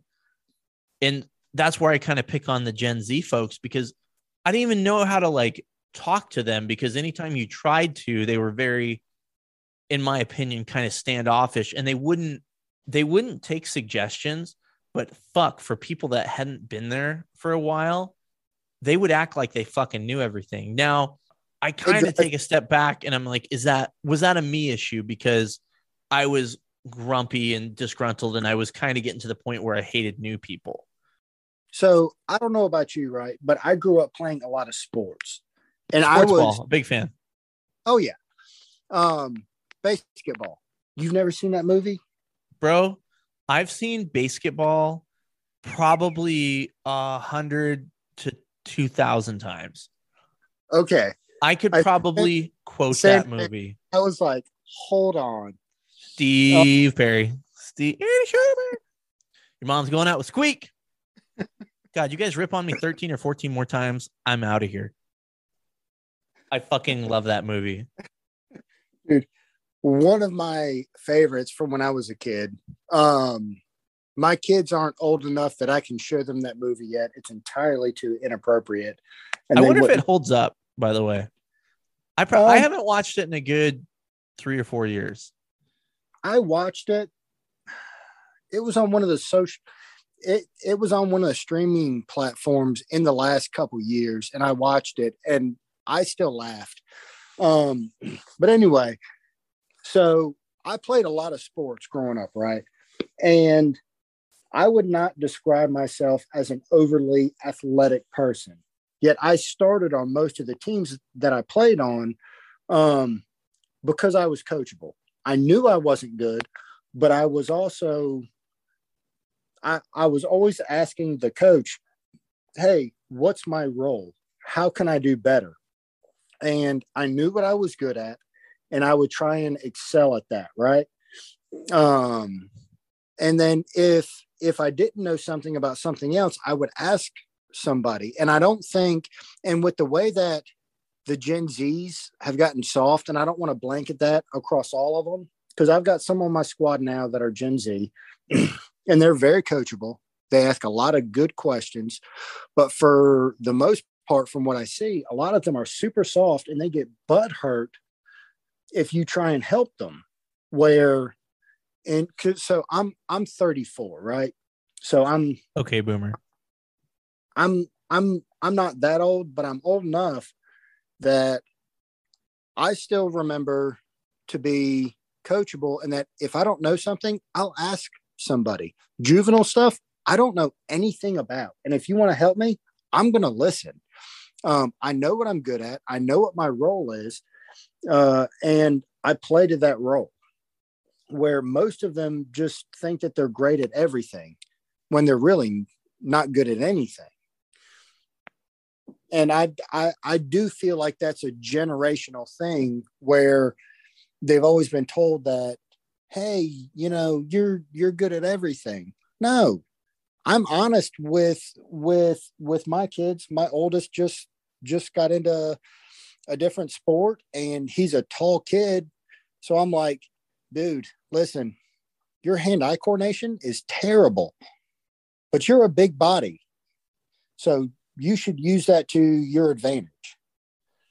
Bro, my kid wants to uh he wants to play football, which mama's mama doesn't want him to play because of the whole CTE thing. But I don't know. I'm I'm kind of on the fence with that. But I think he's probably he's gonna go play. And you know, we I go play and I had a blast. say what now?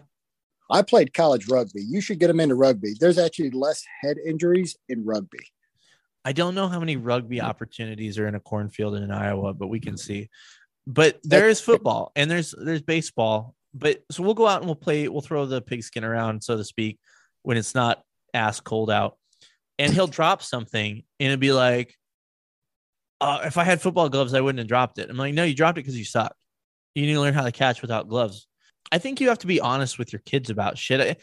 Not to the like extent where you're mean to them. I think there's like a balance. I mean, they are still fucking kids. I I don't know. I can't speak for, and I know this isn't the parenting episode, but I, it's really hard having kids all different ages because I can talk to my 12 year old almost not quite as an adult, but you know what I'm saying.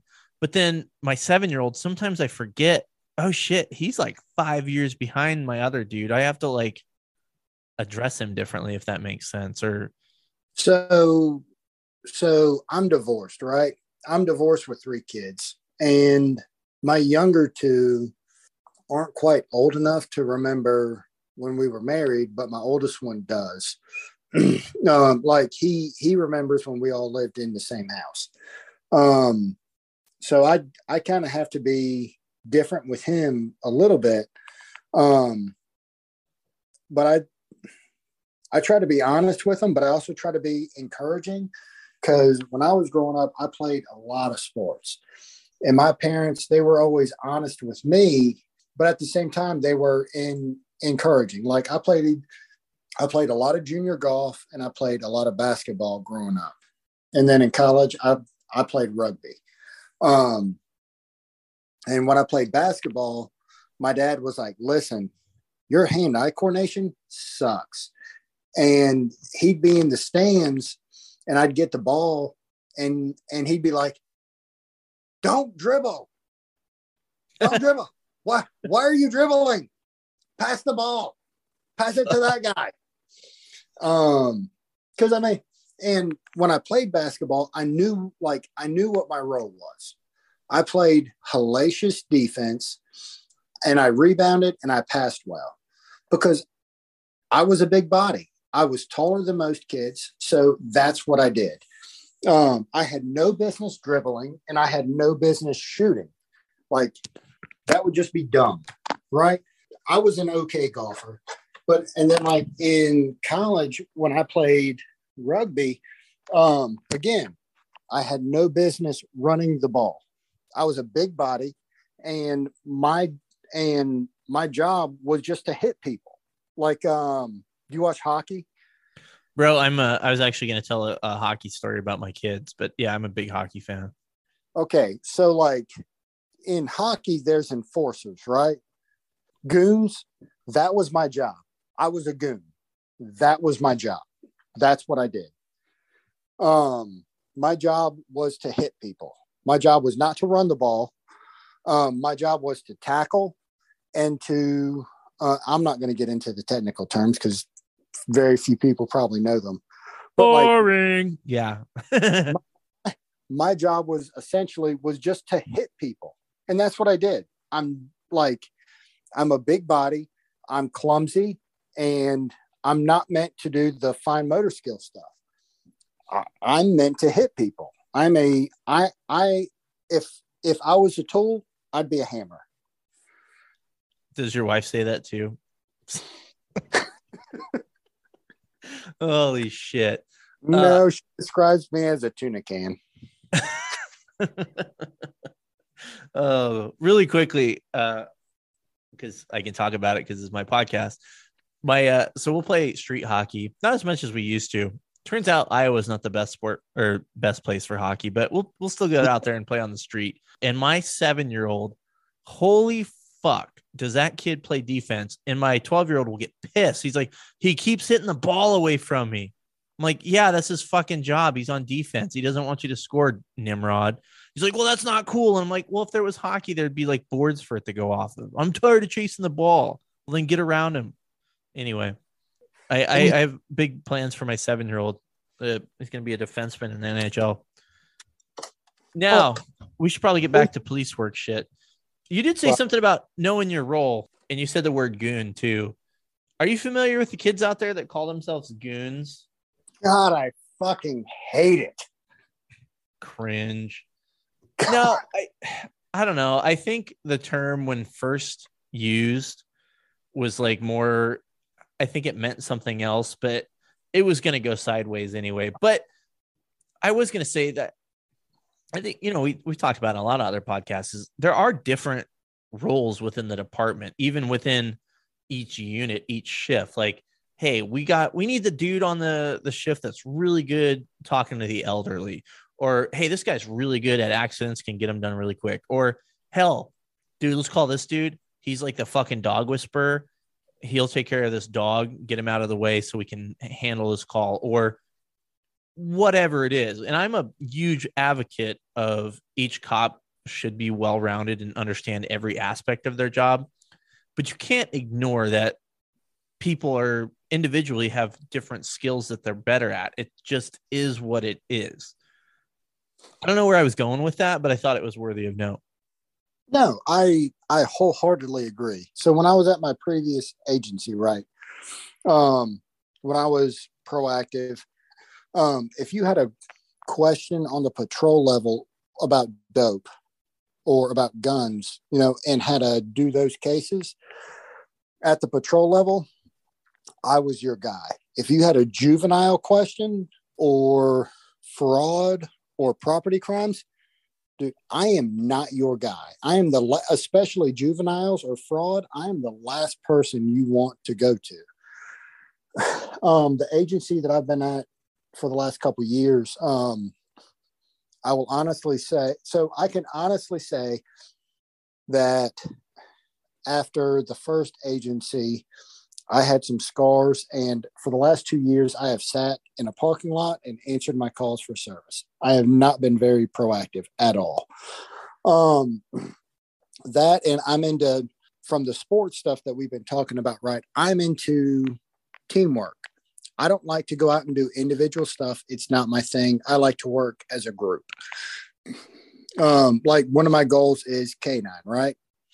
Um, I don't know if I've mentioned that yet, but I want to do K9 um, because it's a group activity, right? I've got my partner who's got fur in the back. He's fucking awesome, And you got a jar of peanut butter. dude. So when you were a cop, did you ever go to any of the uh, canine trainings? Have have have have you ever done any decoy work? No, Have you ever been bit by a dog? I have been bit by a dog, not by one of them dogs though. Dude, there is no peanut butter involved, let me tell you. Fair enough. So That um, could be that could be the name of the podcast, by the way. Dude, there is no peanut butter involved. That's in the Oh. running for sure. um, um, but like I've not found anybody yet that I can really do uh, proactive work with as a group. So I've I have been admittedly, and I've said it before to other people, like I've been admittedly lazy. Now I'm trying to get back into it because they've stuck some people in my area that are younger and want to get into stuff. And I'm like, all right, well, you know, I've I've got some knowledge. Um, and I can help them work dope and guns. But like that's my role now, right? I if I'm going to be on patrol, I have no interest in doing anything in like being a super hardcore go getter. But if you're a young guy and you're new and you want to be a go getter, bro, I will I will ride with you every day and we will go get as much as you want. So that's that's that's just kind of where I'm at now. I don't know if that relates to what we were talking about. Yeah, it's poorly man. I can talk about whatever the fuck I want. We were talking about uh everything, man. Roles. Hockey, peanut butter, anything. Well, hey, buddy, we're kind of running up towards the end of the podcast, but I got to do my thing and we got to talk about some shit that I always want to talk about. First and foremost, good sir, your thoughts on a Crown Vic. my first patrol car, right, was a Crown Vic. I very much enjoyed it until the transmission dropped out of it. Um, borderline, literally. Um, I was running emergency traffic to a hot call, and I got there, and I was probably still doing 25 miles an hour when I threw it in park, and it did not like that, and it it destroyed that car. After that one, they gave me another old car, but it was one of the original Ford Tauruses at that agency, and when that agency first started buying the Tauruses, they got the Taurus with the with the turbo in it. They don't do that. They they didn't do that. They they only did that for a year. Um, that Taurus with the turbo was freaking awesome. I, had like one the- of those for an off-duty gig. They weren't too bad, but it Dude, wasn't they a Crown were- Vic. they were so fast. Um, the agency that I'm at now, we we run Chargers. In the next few months, we're going to start transitioning to Tahoes. Um, but I like the Crown Vic, but that Too like right pause. now, I have a 2021 Charger. It's only a V6. My favorite vehicle that I've driven was probably that original Taurus with the turbo, because it it just had no quit. Um, Why do they even give you a charger if it's a fucking V6, man? Or we're actually weren't all the 21s for police? A car guy might have to correct me. I thought I read that somewhere. They took the Hemis No, away for the police models. You're right. Um, they did. They so you can no longer get an all-wheel drive V8 in the Charger. Thanks, Bin Laden. and our and our our agency puts all-wheel drive above V8, which I don't know. I agree with that. I think that in inclement conditions, um, an all-wheel drive is better than a two-wheel drive. How much fucking weather do you get there, though, man? I guess it depends on what part of North Carolina you're in, I suppose. So it's not so much the snow, but occasionally it will rain. And I mean, it will flood the streets raining. The next question, which is kind of on the newer questions, and I, God, I, I really feel like if I want to have a legitimate podcast, I should stop asking people. But here I we are. question. I hope it's the question. I hope you're going to ask the question that I want you to ask. Sir, have you ever shit your pants? As an adult, yes. You said that like you were excited, like not ashamed at all. So, um, a couple years ago, right? Uh, well, I don't buy many clothes for myself. Uh, my fiance buys all my clothes now. Um, because I wear the same stuff literally until it falls apart. Same here. Uh, oh yeah. I, I, the only reason I have new clothing is because of my fiance. But the first, so I bought a pair of 511 jeans, right? I thought I was super. tactical. Five eleven has jeans. You fuck. Anyway, Dude, they are so stretchy and so comfortable. I can't wear them anymore because I got fat. Um, so they're, they're not that stretchy. now they look like skinny jeans, but dude, they are stretchy and they are comfortable and they have uh pockets for for mags. Um, so you feel super cool or Very tactical. tactical of you. Yeah. Yeah. Um, so I get these jeans, right? Well, I also have a cold. The first time I wear them, I have a cold. Um, growing up, I like the uh, Cold-EEZE. It's it's like the word cold hyphen ez, right? Cold-EEZE. It's um they use zinc because that's supposed to boost your immune system. And I used to use the Alosogens. Well, they came out this year or that that particular year, they came out with a chewable, like a gummy. And if a little is good, more is better. So instead of popping one, I pop like five. Do you know what one of the um, side effects of taking too much zinc is? I think I'm about to find out. So I pop like five, right? And I'm on the way to pick up one of my kids or two of my kids from daycare. Um, so I do that, walk out the door. Halfway there, I'm like, oh no. And then like three quarters of the way there, I say, like, I I, I get the sweats. And I'm like, okay, if I can just make it to this gas station across the street, I'll be okay as I pull into the gas station, I shit my pants in a way that lifts me off the seat of my truck. I mean, it wasn't just a little guy. I full blown Blew him my- out, huh?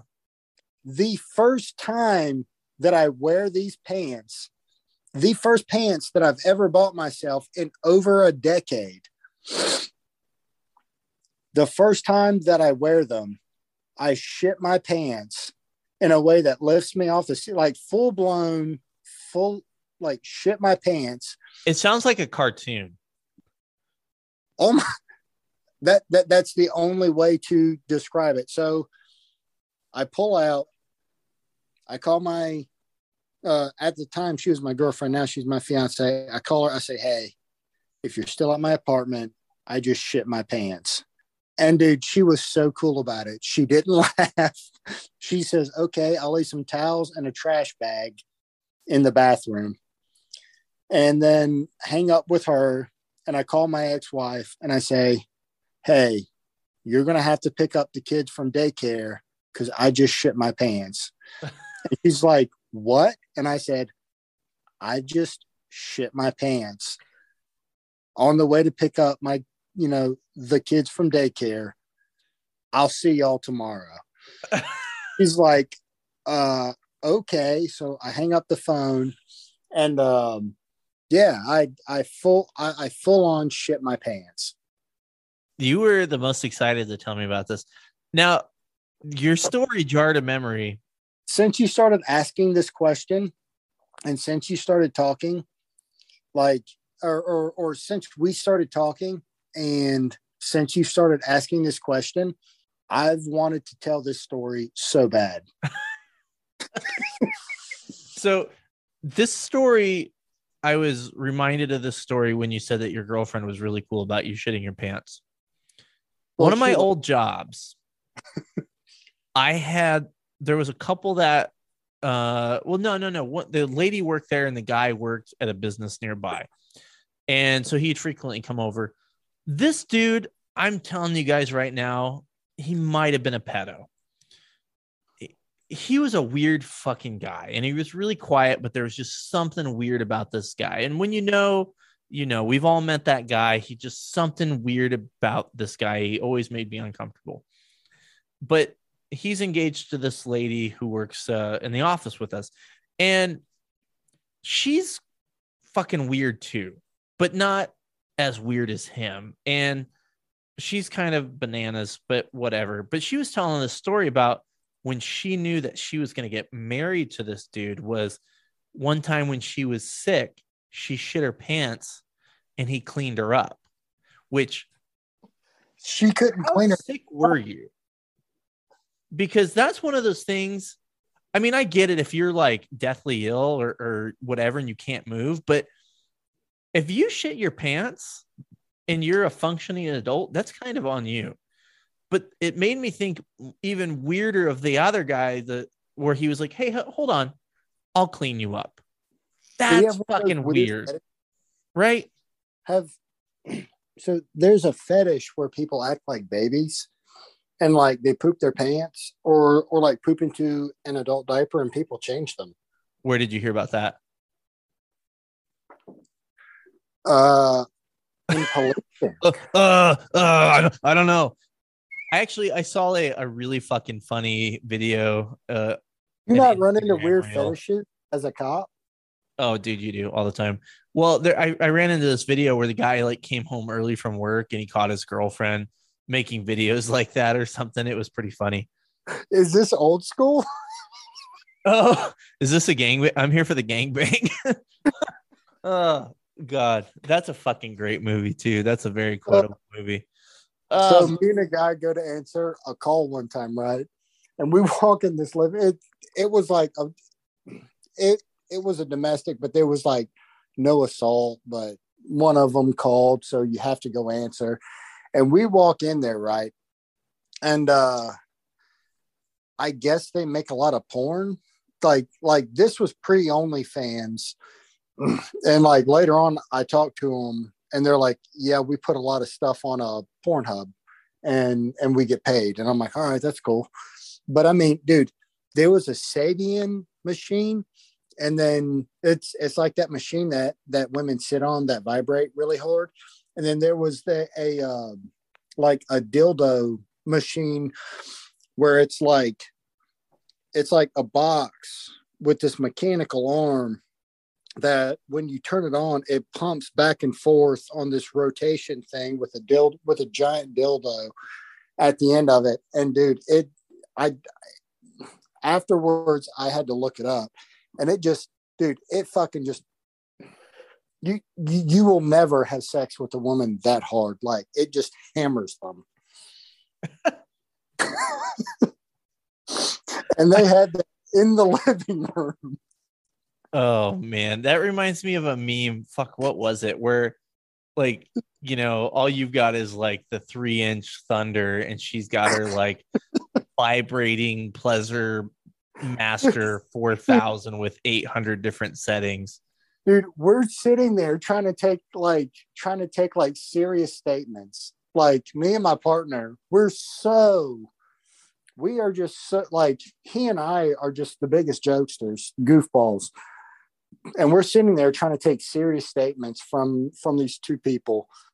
In like you call your basement a sex dungeon? Bro this was like their living room was legitimately insane. And we were just standing there like, holy fuck, where are we? Just clenching our butt cheeks. You know, I I do I only call it a sex dungeon because you fucking degens started calling it a sex dungeon. I gotta be honest, man. This uh this basement doesn't really scream I want to have sex down here. I don't know what it is. I don't know if it's the toy police cars or the patches or the coins or the litter box. But Or it just That you're a normal human being. yeah, um, it doesn't scream sexy time down here. I don't know. Um, the next one we're gonna hit, which is a, a new crowd favorite. Your thought when we kind of brought OnlyFans up a second ago.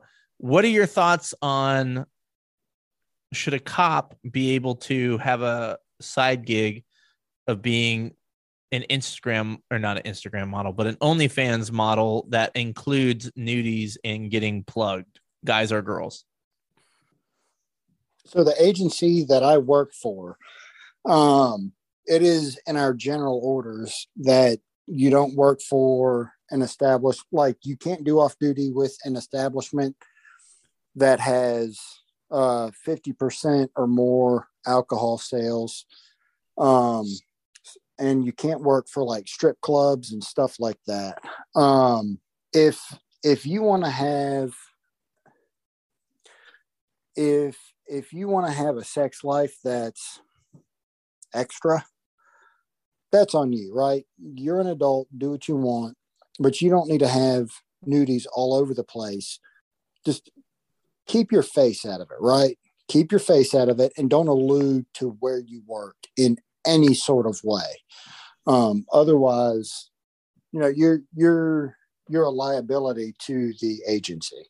I'm torn on the face out of it part because I still think it's one of those things. If you get found out, people will know it's you. Maybe, maybe not. Right? Like that's kind of on you to like if you fuck up and you tell somebody about it, and then it gets found out, then it's it's there forever. But I mean, I suppose if you put it up and didn't say anything and you didn't have noticeable tattoos, I mean, some people are very recognizable, but it, you know, if you're uh you're fucking the person that you work with on a regular basis uh, on the same shift, they might not even fucking recognize you. It would be hard, I think, to identify somebody just by their dick or their tits. You know, I could be so wrong. Like, I I don't know. Maybe maybe it's just me, but or maybe it's just law enforcement and because I didn't think when I went into law enforcement that I would see this many naked people, but we see a lot of naked people. Oh yeah. Um, dude, so many, and they're never the kind of the kind of naked people that you want to see. Um, but like, so we meet a lot of different people, right?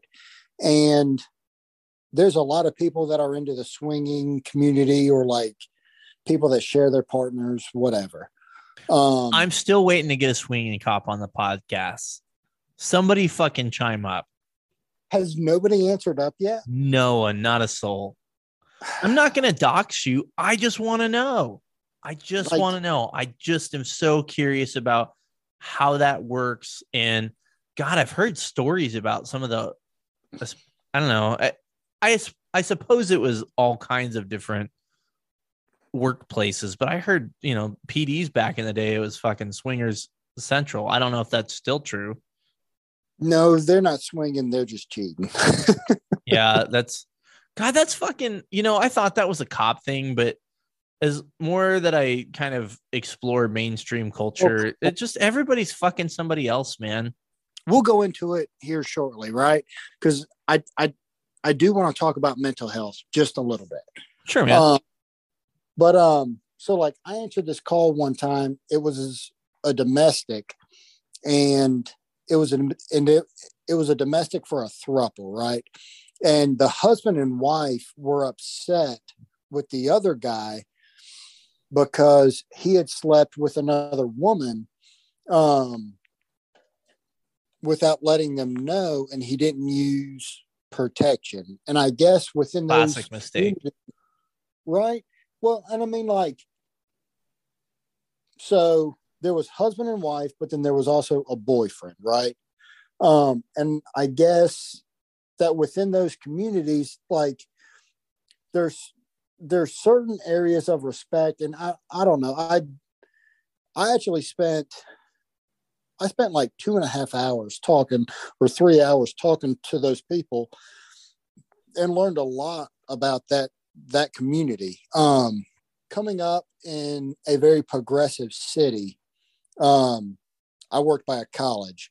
I did a traffic stop on a car one time, and these two girls in the car were. It, I thought it was uh, a man and two women in in the car, and two of the girls were like, "Oh, my ID doesn't even look like me and, and anymore," and I'm like, "All right, y'all are just fishing for compliments, whatever." And I said, "All right, but the driver." And I'm like, bro, are you like 12? And he goes, Actually, that's when I was a woman. And I said, What?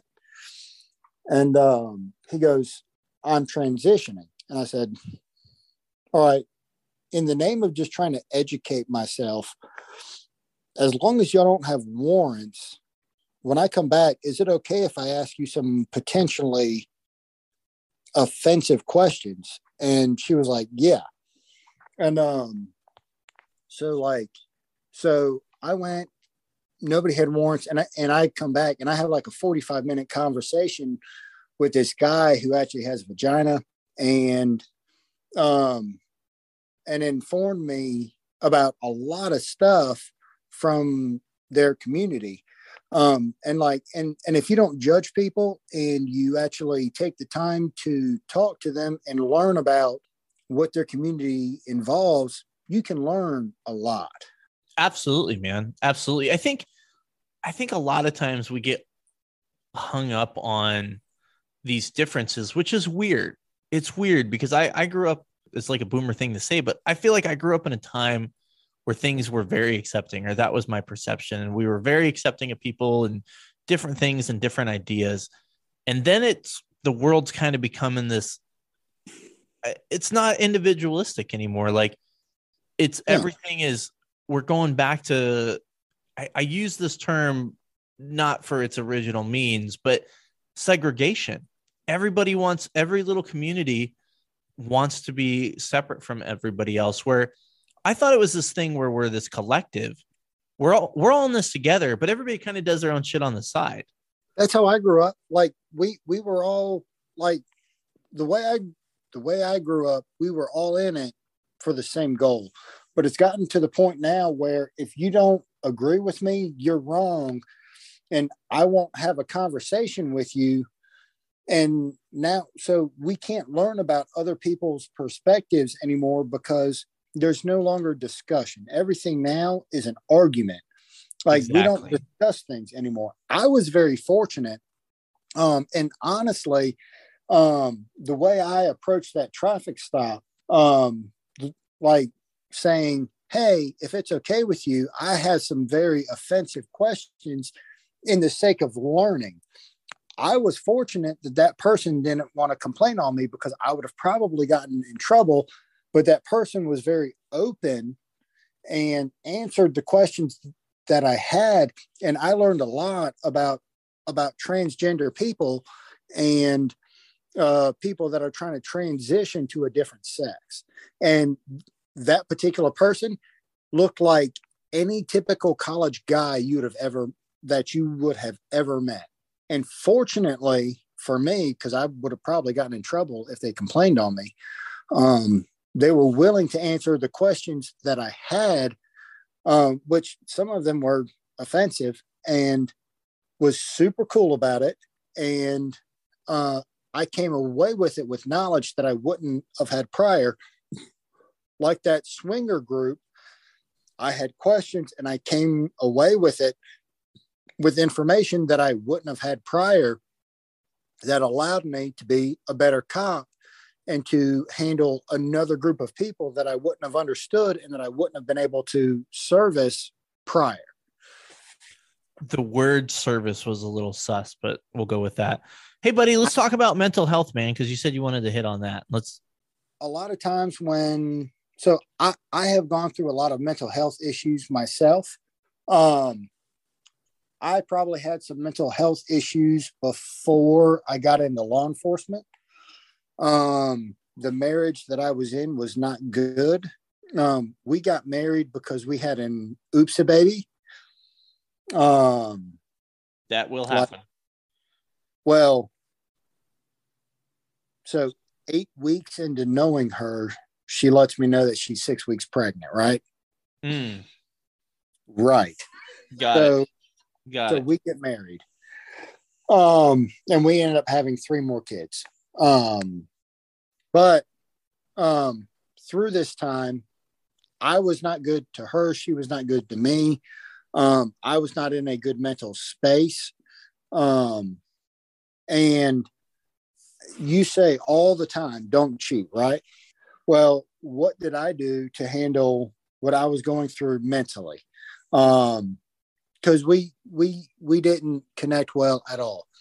I cheated on my first wife, um, and I will contribute that to mental issues, to that I did not handle the way that I should have. Um, and then when we started, when things got to a breaking point, we we went to to couples therapy, and I got to a point that I was like, okay, I'm not going to be able to stop this without help. And I had turned into a person that I didn't recognize anymore. I didn't like myself. Um, I I hated who I was. Um, and I couldn't I didn't have the courage to tell her how deep how how deep I was. And I made it so she in, instead of telling her what was going on, I made it so she would find out, right? Um and so when we first started going through our divorce, I went to therapy for every week for a year. Um, that is the best decision that I ever made. Did it help our marriage? No, we're obviously divorced. Uh, it worked out for the best. I'm with an amazing woman now. Um, I wouldn't be where I am without her. Um, but the therapy was amazing. Uh, some of the one of the advice that I give to rookies now is that so most agencies with the insurance that they have or through their policy, you can get therapy, whether it's every other month, every month, whatever, um, at no cost. The first year to two years, you're a cop whatever the allotment is, go. Um, you may not think that it's affecting you, what you're seeing, but it is. Go handle and take care of whatever issues you had prior to being a cop. Uh, because uh, I had issues from before I was a cop, and then take, you know, t- talk about whatever's going on as a cop. Because as much as you think that you're strong enough to handle what's going on, you're not um, learn good coping mechanisms, learn healthy mechanisms. I've seen lots of guys become cheaters. I've seen lots of guys become alcoholics. And it just tears me apart because they're some of the best people that I've ever met, but they're so self destructive. Take care of yourself. Since I went to therapy, I've become a better father. I've become a better person for the woman that I'm with now, and I've become a much better cop. Um, I'm able to handle calls in a way now that some of people that I answer calls with, they look at me and and they're like, "Are are you a therapist?" And I'm like, "No, I just want to see them get better." Um, I don't like where the culture of policing now and the way that it relates to mental and emotional health. Take care of yourself. Absolutely, man. Well, hey, man, I think uh, I think we'll leave it at that. Although, did you have uh, any imparting words of wisdom you wanted for the millions of people to hear, or does that count? If there's a word of the day, let's make it tertiary. You're gonna have to fucking spell that for me, man. I ain't gonna remember that shit. Tertiary, uh, dude.